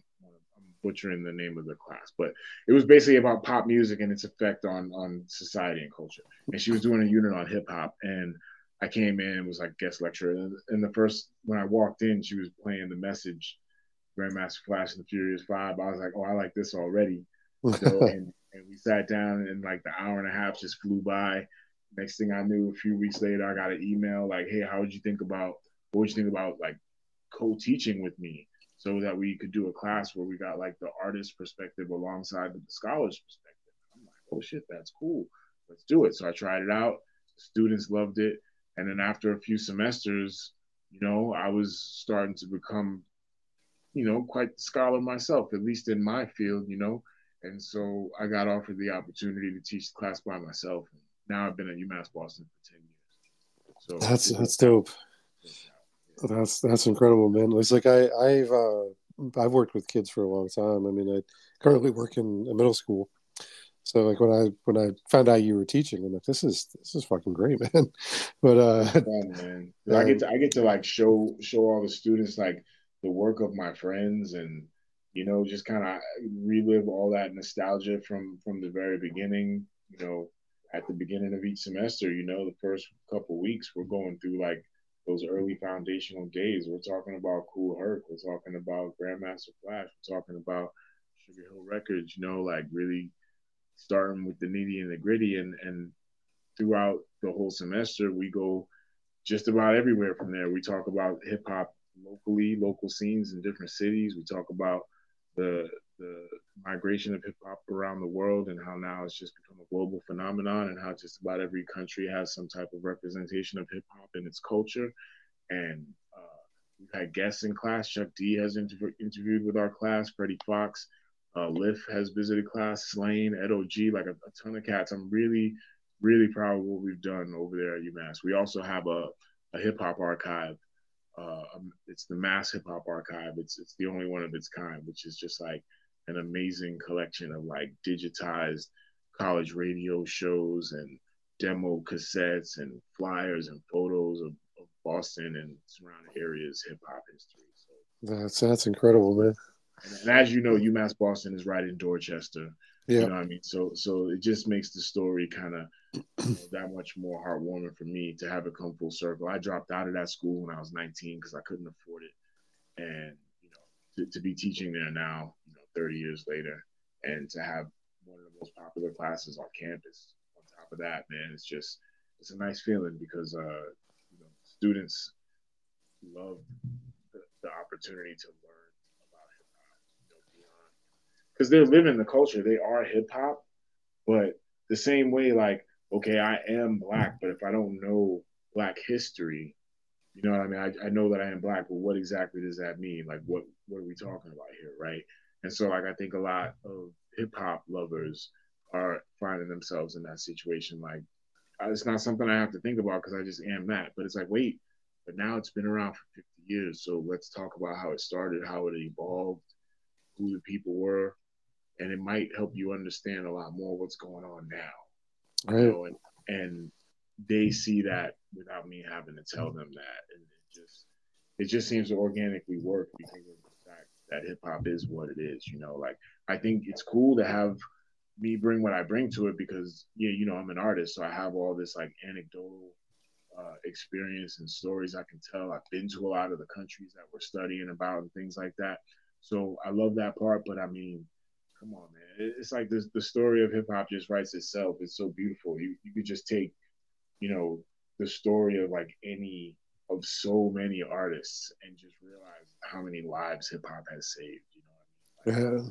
You, you you look at somebody like Nas, you know, man was, was like born the year that hip hop started, and and dropped like six albums leading up to his 50th birthday, and, and, owns like part of the Mets, and it's like uh, you know, hundred million dollars, like who would have thought? I mean, this cat was rhyming on a park bench with a chipped tooth, having to deal with people fronting on him.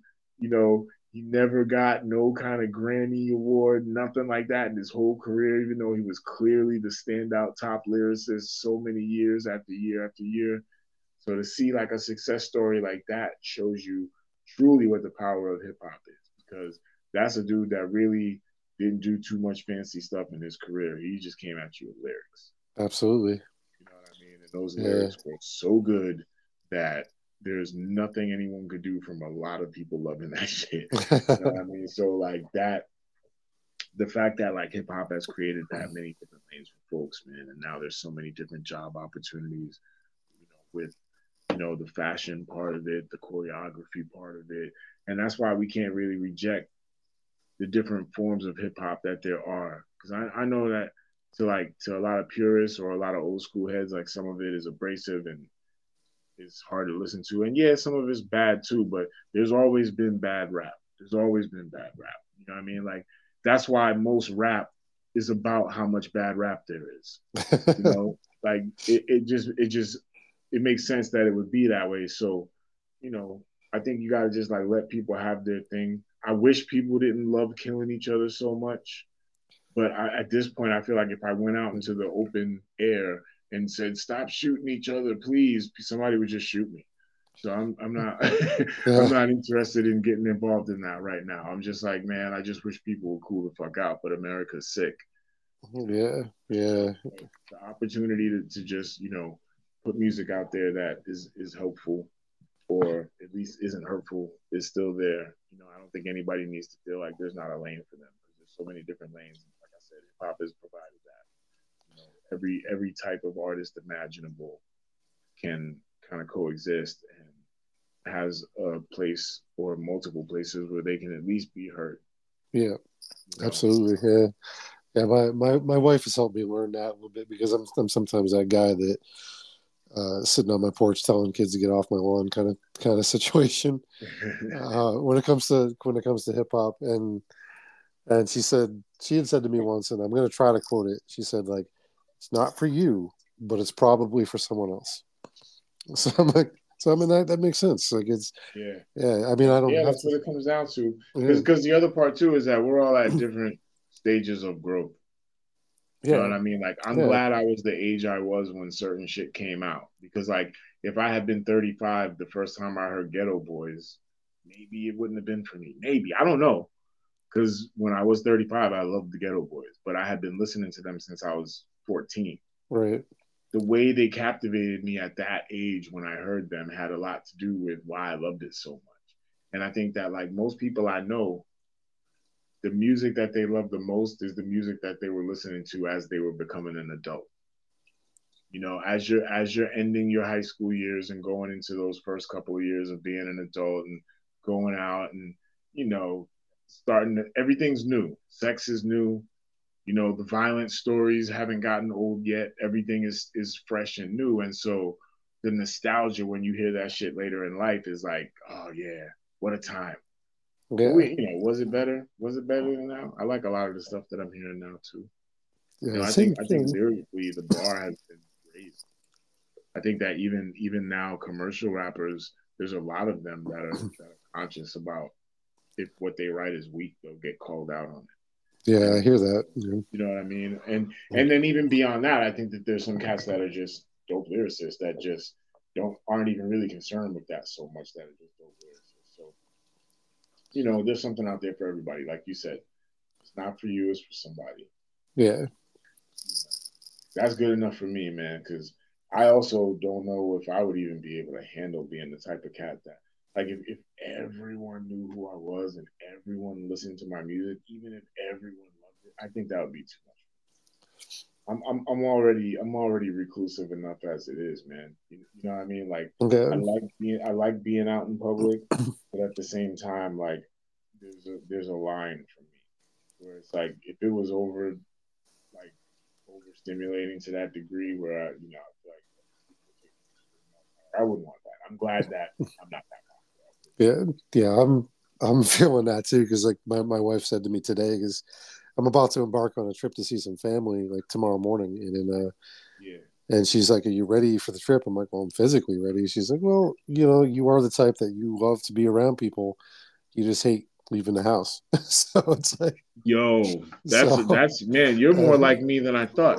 Yeah, I, I'm, I'm thinking that same thing too. Like I'm I feel like I'm I've I have found like some some other part of my soul in talking to you right now. So it's yeah, so yeah it's it's like- been especially like that for me since I moved to Rhode Island a few years ago, man. I, we've been down Mhm. here for like five years now, and it, you know, it hasn't been my favorite experience. Uh, and a big part of that is just because it's like every time I need to leave the crib to go do work, I got to travel for hours every time. There's, there's never like, oh, this is only 10 minutes away. Nice. this is only 20 minutes. It's always, nope, hour and a half, three hours, whatever. Like even just going to teach my class a couple times a week, it's like, you know, the, the commute there makes it feel like I'm giving those entire days up to teach an hour and a half class. I make it work. I make it work because I know how much time it is and what I'll be doing and you know, what I need to do. You know, if I need to get some some writing done on the train, on the commuter rail, or something like that, I can do that. But I'm still though, it's like you know, it, it was nice just being right in the center of town. So like getting back to Boston proper is uh, definitely a priority for me. yeah, I hear you. That's the thing is like I've been moving further into into the woods. No Olympics, but so- we getting act back. There we go. I like that. I can live with that. And maybe you'll bring another Red Sox World Series with you too. Man, just you're looking like the only team that has a shot right now. All right, it's it's crazy. Tough Yeah. time. Yeah, spoiled, though. We're we are. Yeah, we are. And I, I know that uh, that the Celtics are doing their thing, and hopefully Yeah. they last. I was about, actually I was about to say the Red Sox don't have a shot. I only said that because you brought them up. The, the Red Yeah. Sox will take a lot more than me coming back.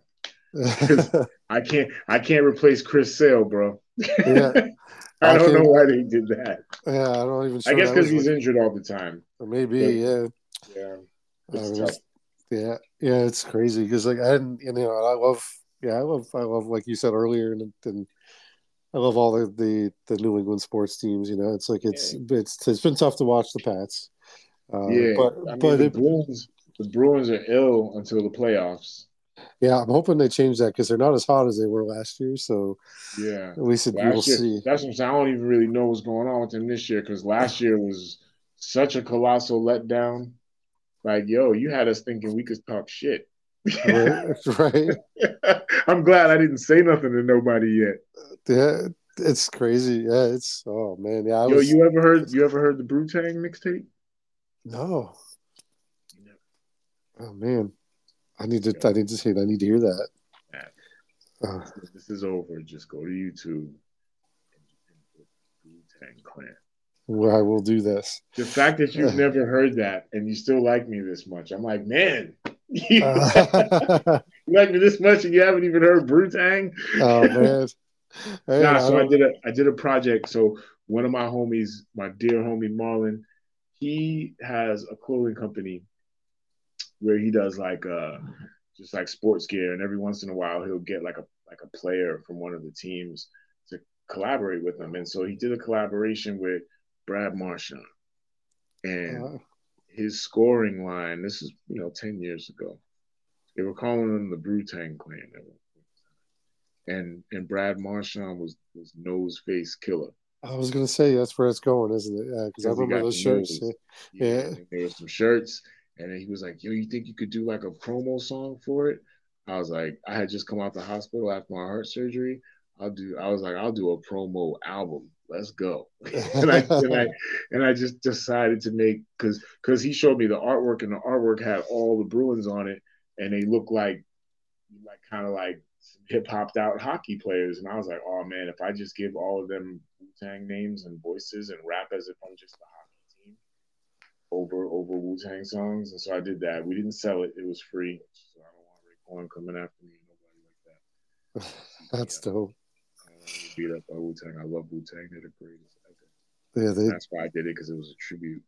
It was a tribute to, yeah, my home city and, and the team, the Bruins, but also an opportunity to just show how committed I was and how much I love And, and just the brilliance of their music. So getting to even mess around with it to that degree, just it was just a lot of fun. Like that's dope. sorry, I would- I had just like I was just I had just recovered from surgery, so it was like I wanted to do something that was fun. I wasn't ready to just jump in the lab and start rapping about all that darkness yet. I needed to just have some fun first, and so that's what Wu Tang Clan was for me. So I, would highly suggest anybody check that out.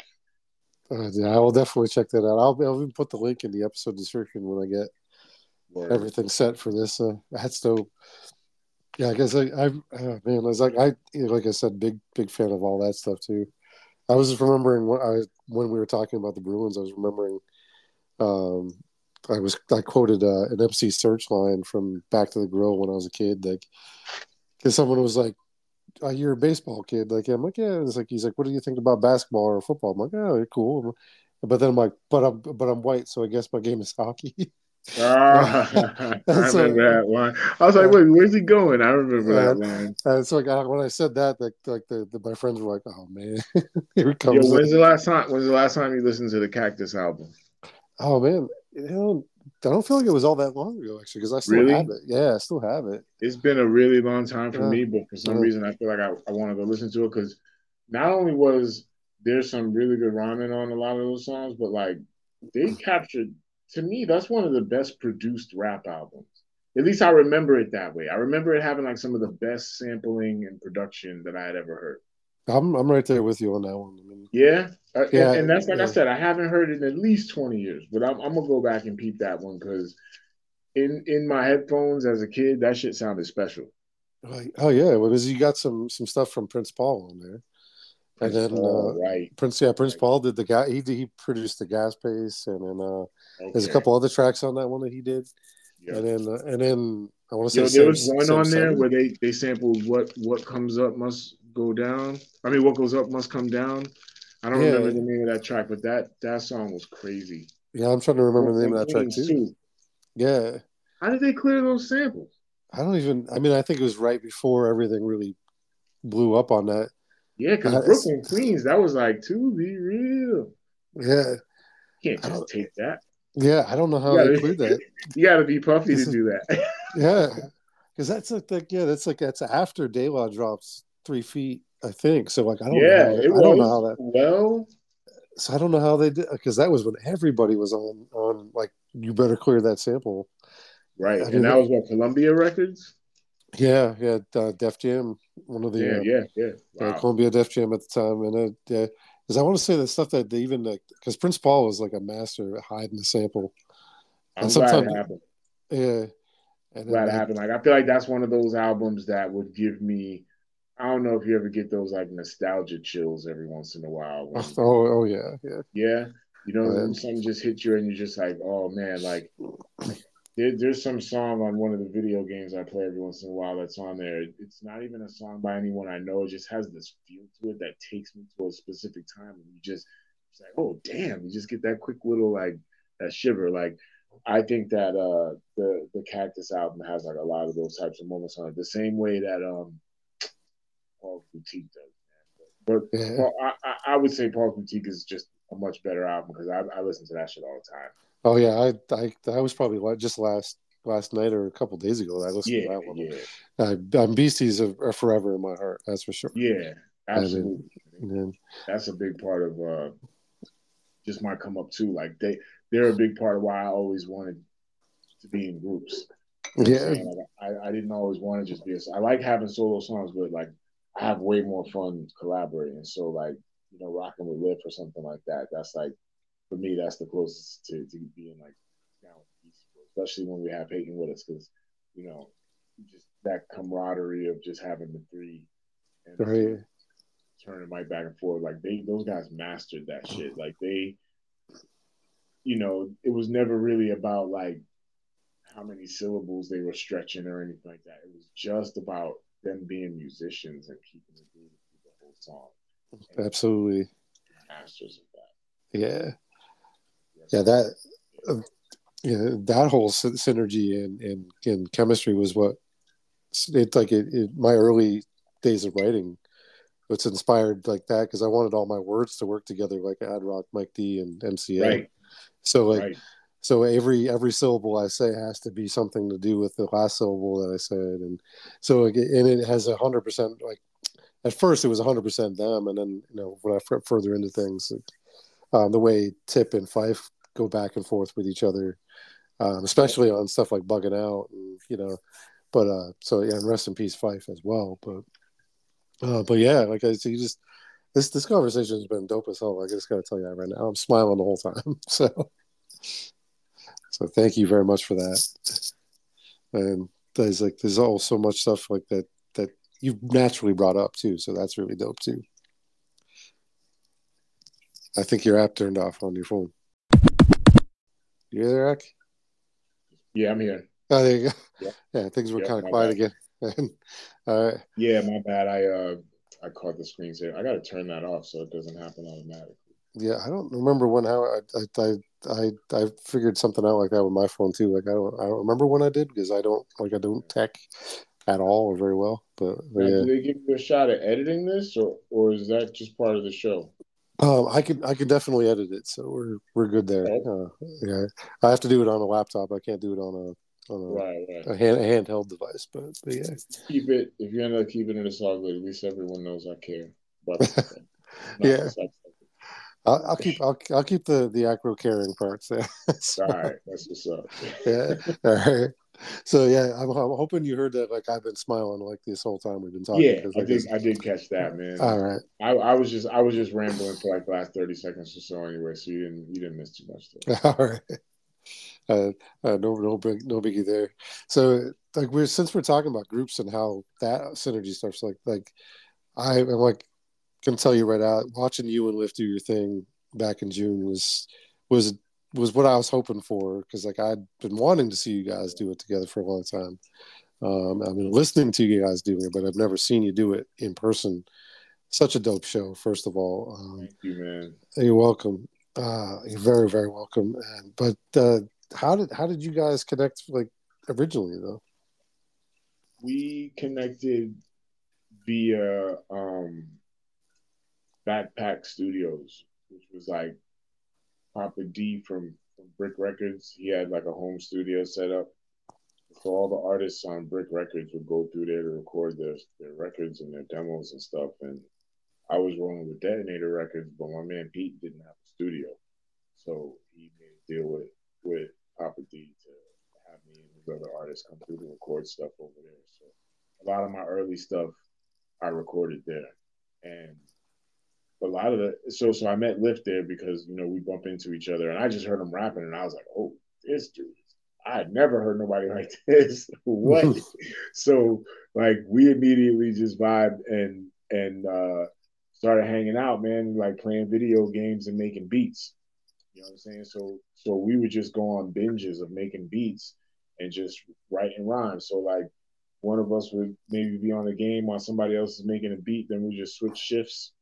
You know, that's it's a good way to not be just on the video game shift the whole entire day and actually get something done. When you have somebody to trade off. Right. I'm gonna finish those drums that you just set up. You go ahead and beat this level of you know, this Twisted Metal Two or whatever it was we were playing.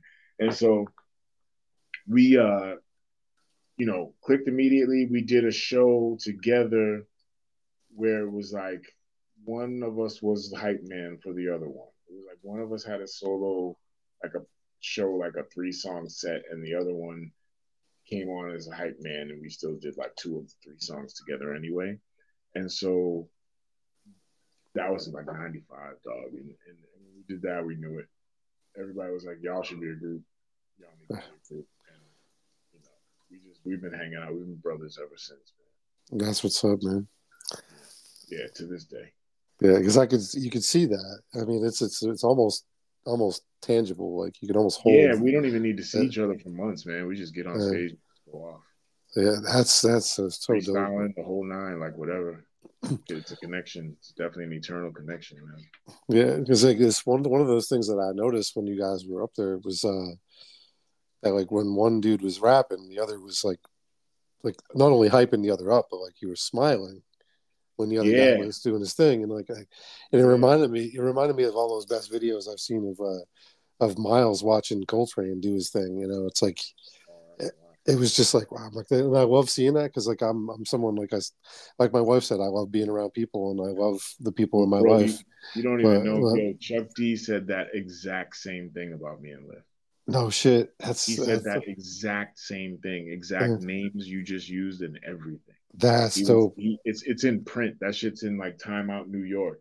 where he was That's like, uh, he was like Ack and Lif remind me. He was like the camaraderie that Ack and Lif have on stage reminds me of of Miles and that's dope, man. Like that. That you just made my say that in the podcast right there. Right. It's like I didn't even know he's. Oh man, I you just made you made my night all over again right there. Great minds think alike, bro. You, Yeah. you just, you just it came up with a Chuck D quote without even knowing. That's that's incredible. Yeah, because I'm a huge jazz head too. So like that's where like, I, Oh, a, lot, a lot of my thinking comes from from. I and definitely rest in peace to both of those cats, but like especially especially it's an honor to be likened to giants like that. Anyway, Yeah. and to also have just like my connection with Lif, you know, held in that type of regard by somebody that, I mean, Chuck is somebody I have as much, if not more, respect for than anyone. You know what I mean? So yeah to, to have somebody like that that you feel like literally like the first time I met Chuck, I, it, it was like meeting Superman or some shit like that. You know what I mean? So like to have that person, you know, make those types of assessments of me, you know, I'm like, oh, Right. oh man, bro, like that. All right, I'm, I'm just going to stick to my script, man.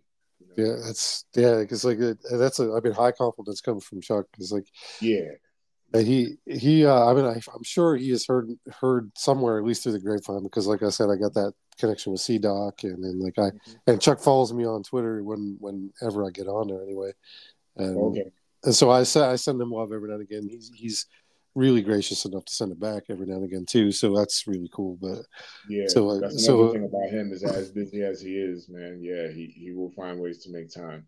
I was doing a matter of fact when I was on C Doc's podcast last year, he was at a at a restaurant having a dinner meeting, and he actually like went out to the car just to like pop into the podcast and say what's up because he knew I was on live. that's like, Yeah. through, just like paid me some like ridiculously high compliment that I wasn't worthy of, and then he was like, "All right, fellas, peace, man. Let me know when you need me." You know, like just so down to earth, such a real dude, and to be, you know, to have been doing this for so long, so consistently, and just like to see him in give back mode the way that he is now, just like constantly making lanes and creating opportunities for other people.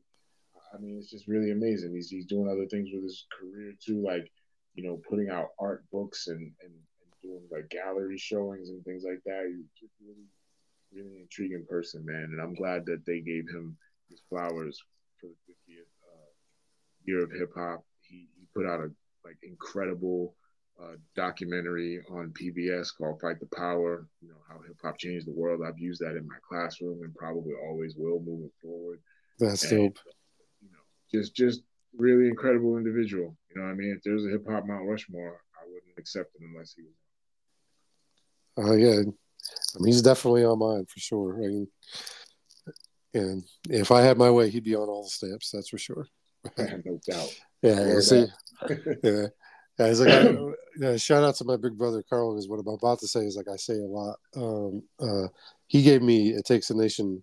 Um, I don't. I want to say I was 12, 13 when I when he gave me that, and that album like blew up my mind and put it back together better. And like it's so to hear that you guys are still tight like that. That's that's cool too. Because and to know Yeah. that like and, and and for you to tell me that I'm thinking like him, that means a lot. So thank you very much I for mean, that. So As far as the perceptionist goes, anyway, you know what I mean? That's yeah. that's definitely what he said. That's exactly what he said. I'll I'll take it where I can get it. so so that's, that's yeah, really, me too, man. That's that's one I hold dear. That's why as soon as you said it, the light bulb went off. I was like, "What?" uh, I mean, I see. I mean, he is definitely somebody I've been listening to for a long time. So it makes the sense that that he's got, you know, he's got his way in. He's got he's had his way into my brain for a long time now. So that's Yeah, pretty dope. Chuck, he's always had his ear to the street. You know, I mean, he's always out there listening to see like what artists are out there truly trying to advance the culture. Yeah. make sure that we get heard. Absolutely, yeah. I love that. Like the when I, I heard that the track that he is on with you come through, and I'm like, okay, this is just Yeah, this is just where my my brain needs to be. So like that. So yeah. So definitely Yeah. thank you for your part in that. But oh man, yeah, yeah. pleasure, man. I'm just, I'm happy to be. Anytime something like that can happen, and I'm part of it, man. I'm just glad to, to, Yeah. to be a vessel for it, man. Like let's my involvement in something is gonna create a moment like that. You know what I mean? Like something like kindred can happen. All means, let's do it. And it, it was the type of thing where just like his voice, the song starting with his voice so powerful and so recognizable.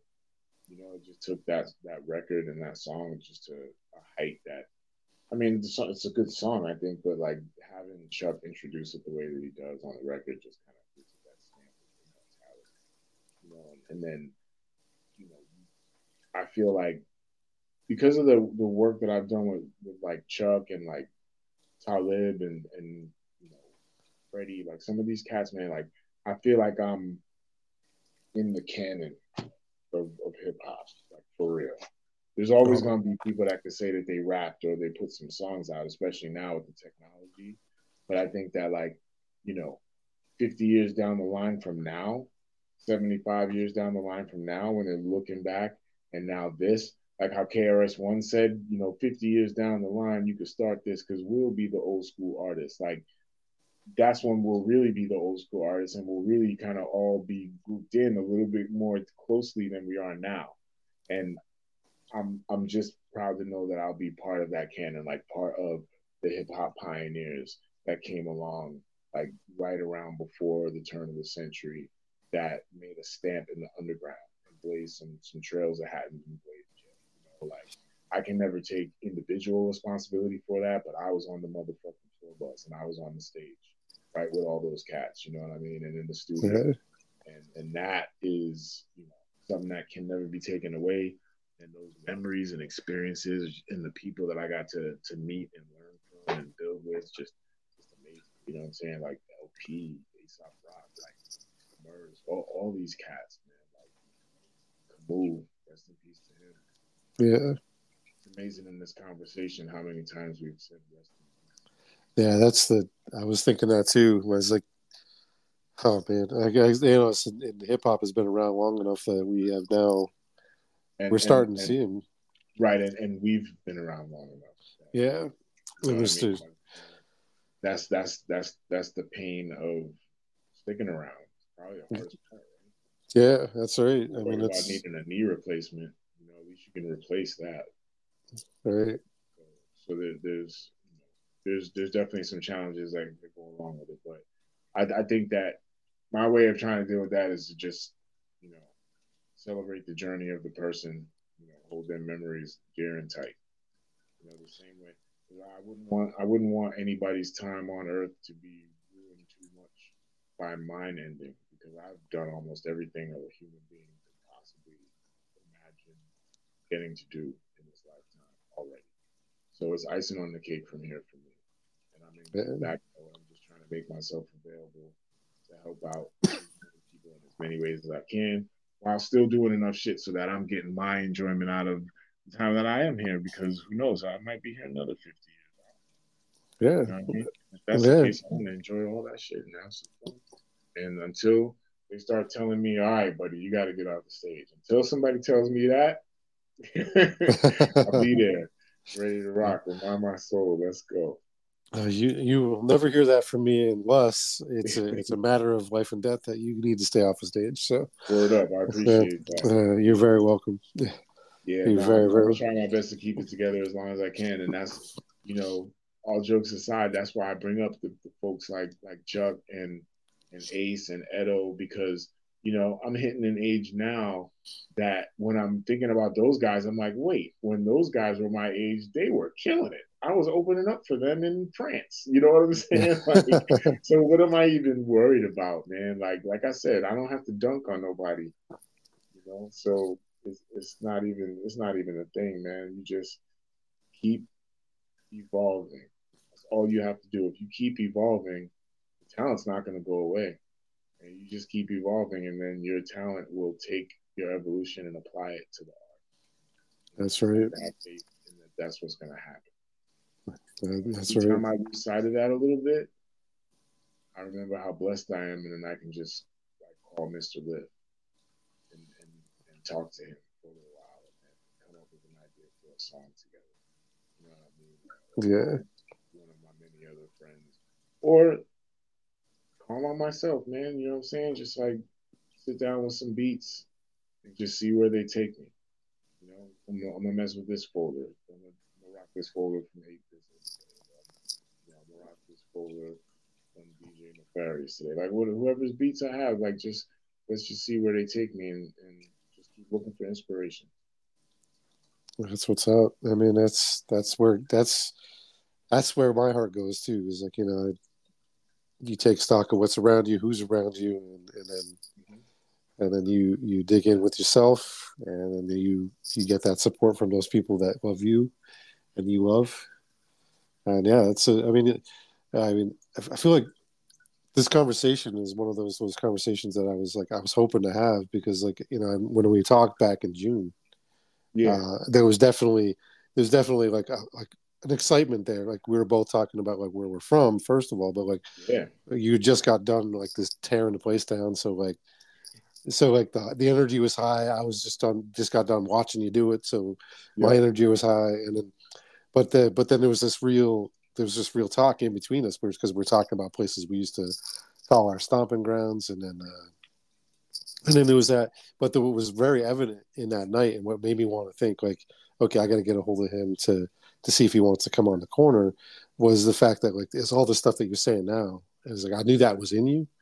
Yeah. Um, because in, part because you put your your heart into that that music you make too, but like into your art, but also because like you you had this glimmer in you that I'm like, okay, this is a, this is a real fucking cat in front of me, and I want yeah. I want to have a conversation with this person, thank and you, I you're welcome, and thank you, and thank you, because like I was like, I want that conversation to be recorded so people can can hear that humanity that I'm seeing right now, and so yeah, it's, yeah. and so thanks for providing that window. And, I didn't even think about that part. I haven't even really had the chance to even process that part. You know, of course, other people are going to be listening to the conversation and and thinking about some of the stuff that we're saying. So, you know, shout out to everybody out there who has been listening and who's listening now, because uh, you guys are a, a big part of why I'm doing this, man. And anyone that seeks me out intentionally, of course, I love them for that because they understand what it takes to follow an artist that isn't a mainstream artist and actually put in the effort to do that. And then the people that find me by accident, I'm so glad that we ran into each other. I hope it happens again. Yeah, absolutely, man. I'm I'm looking forward to the next time you come any, anywhere uh, close enough for me to drive to you. yeah, within you know. Yeah, man. As soon as the snow calm down, we'll start coming back up there. That's dope.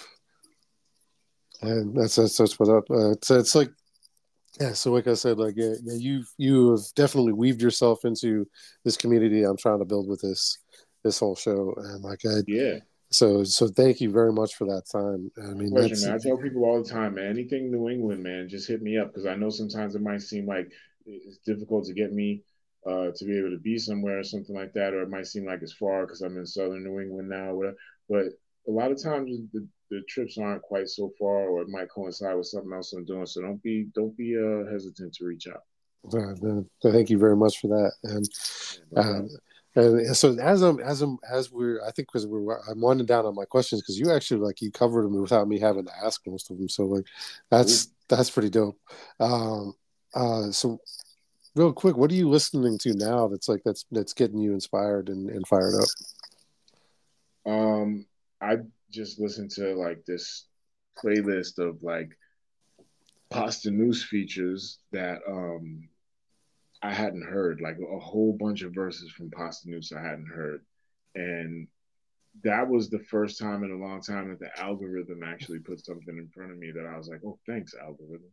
you know what I mean? So like that that was, you know, he's been at the forefront of my mind because he's always been one of my favorite MCs and he's just as great as he's been ever been.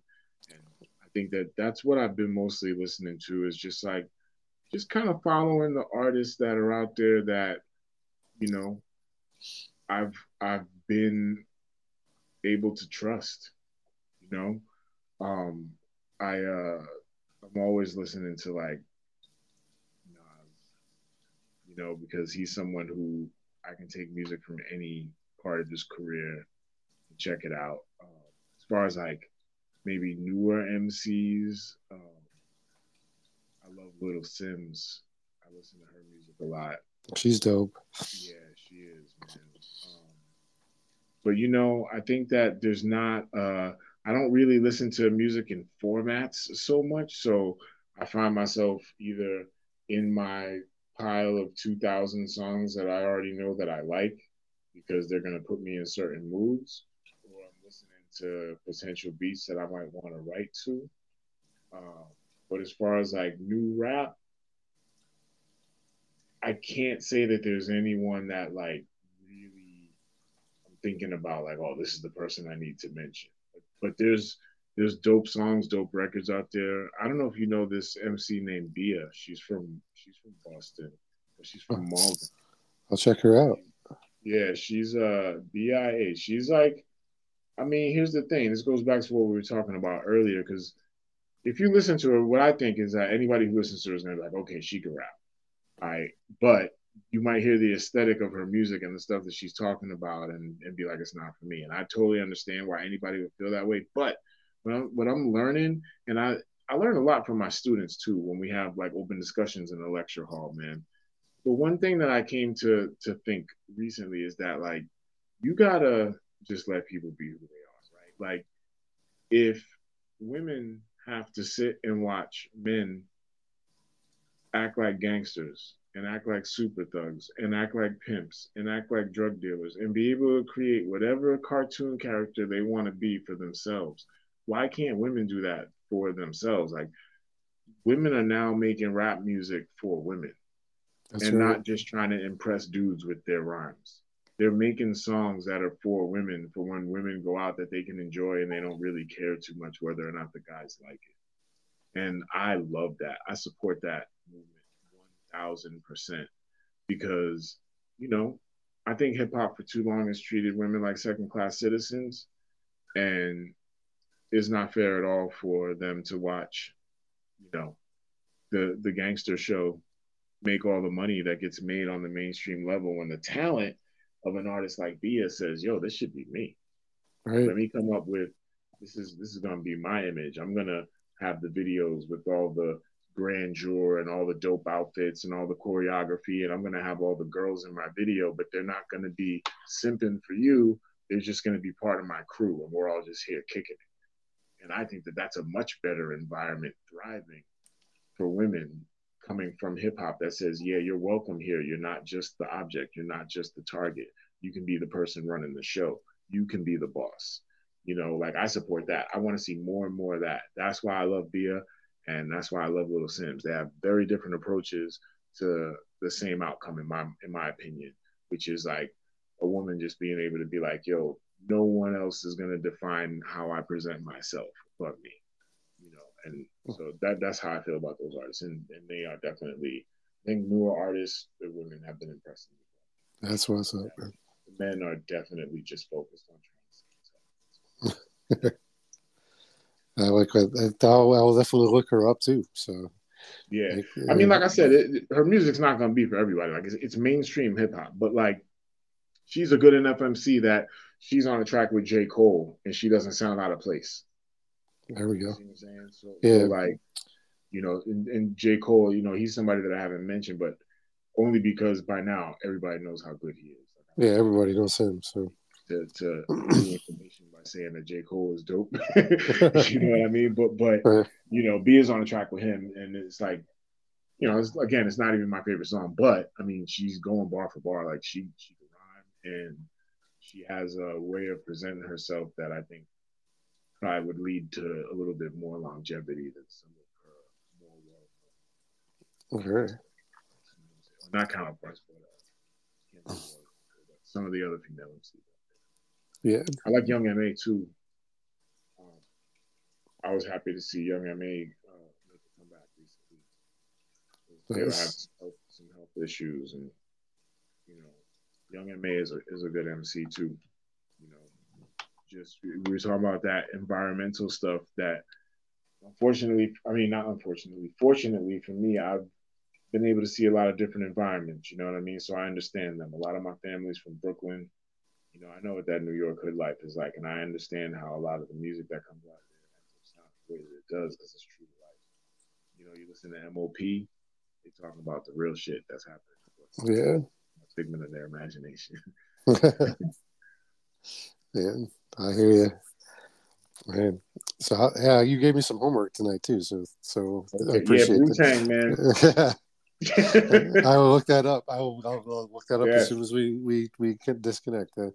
Uh, man, so Akro, thank you very much for coming on with me, man. My This is, pleasure, uh, brother. This, this has been this has been a good time, and I'll Thanks for definitely. me, man. I enjoyed every minute. That this time went by very fast, man. It- it really did. I'm glad we did it, and you know, if you need me, you know how to find me, brother.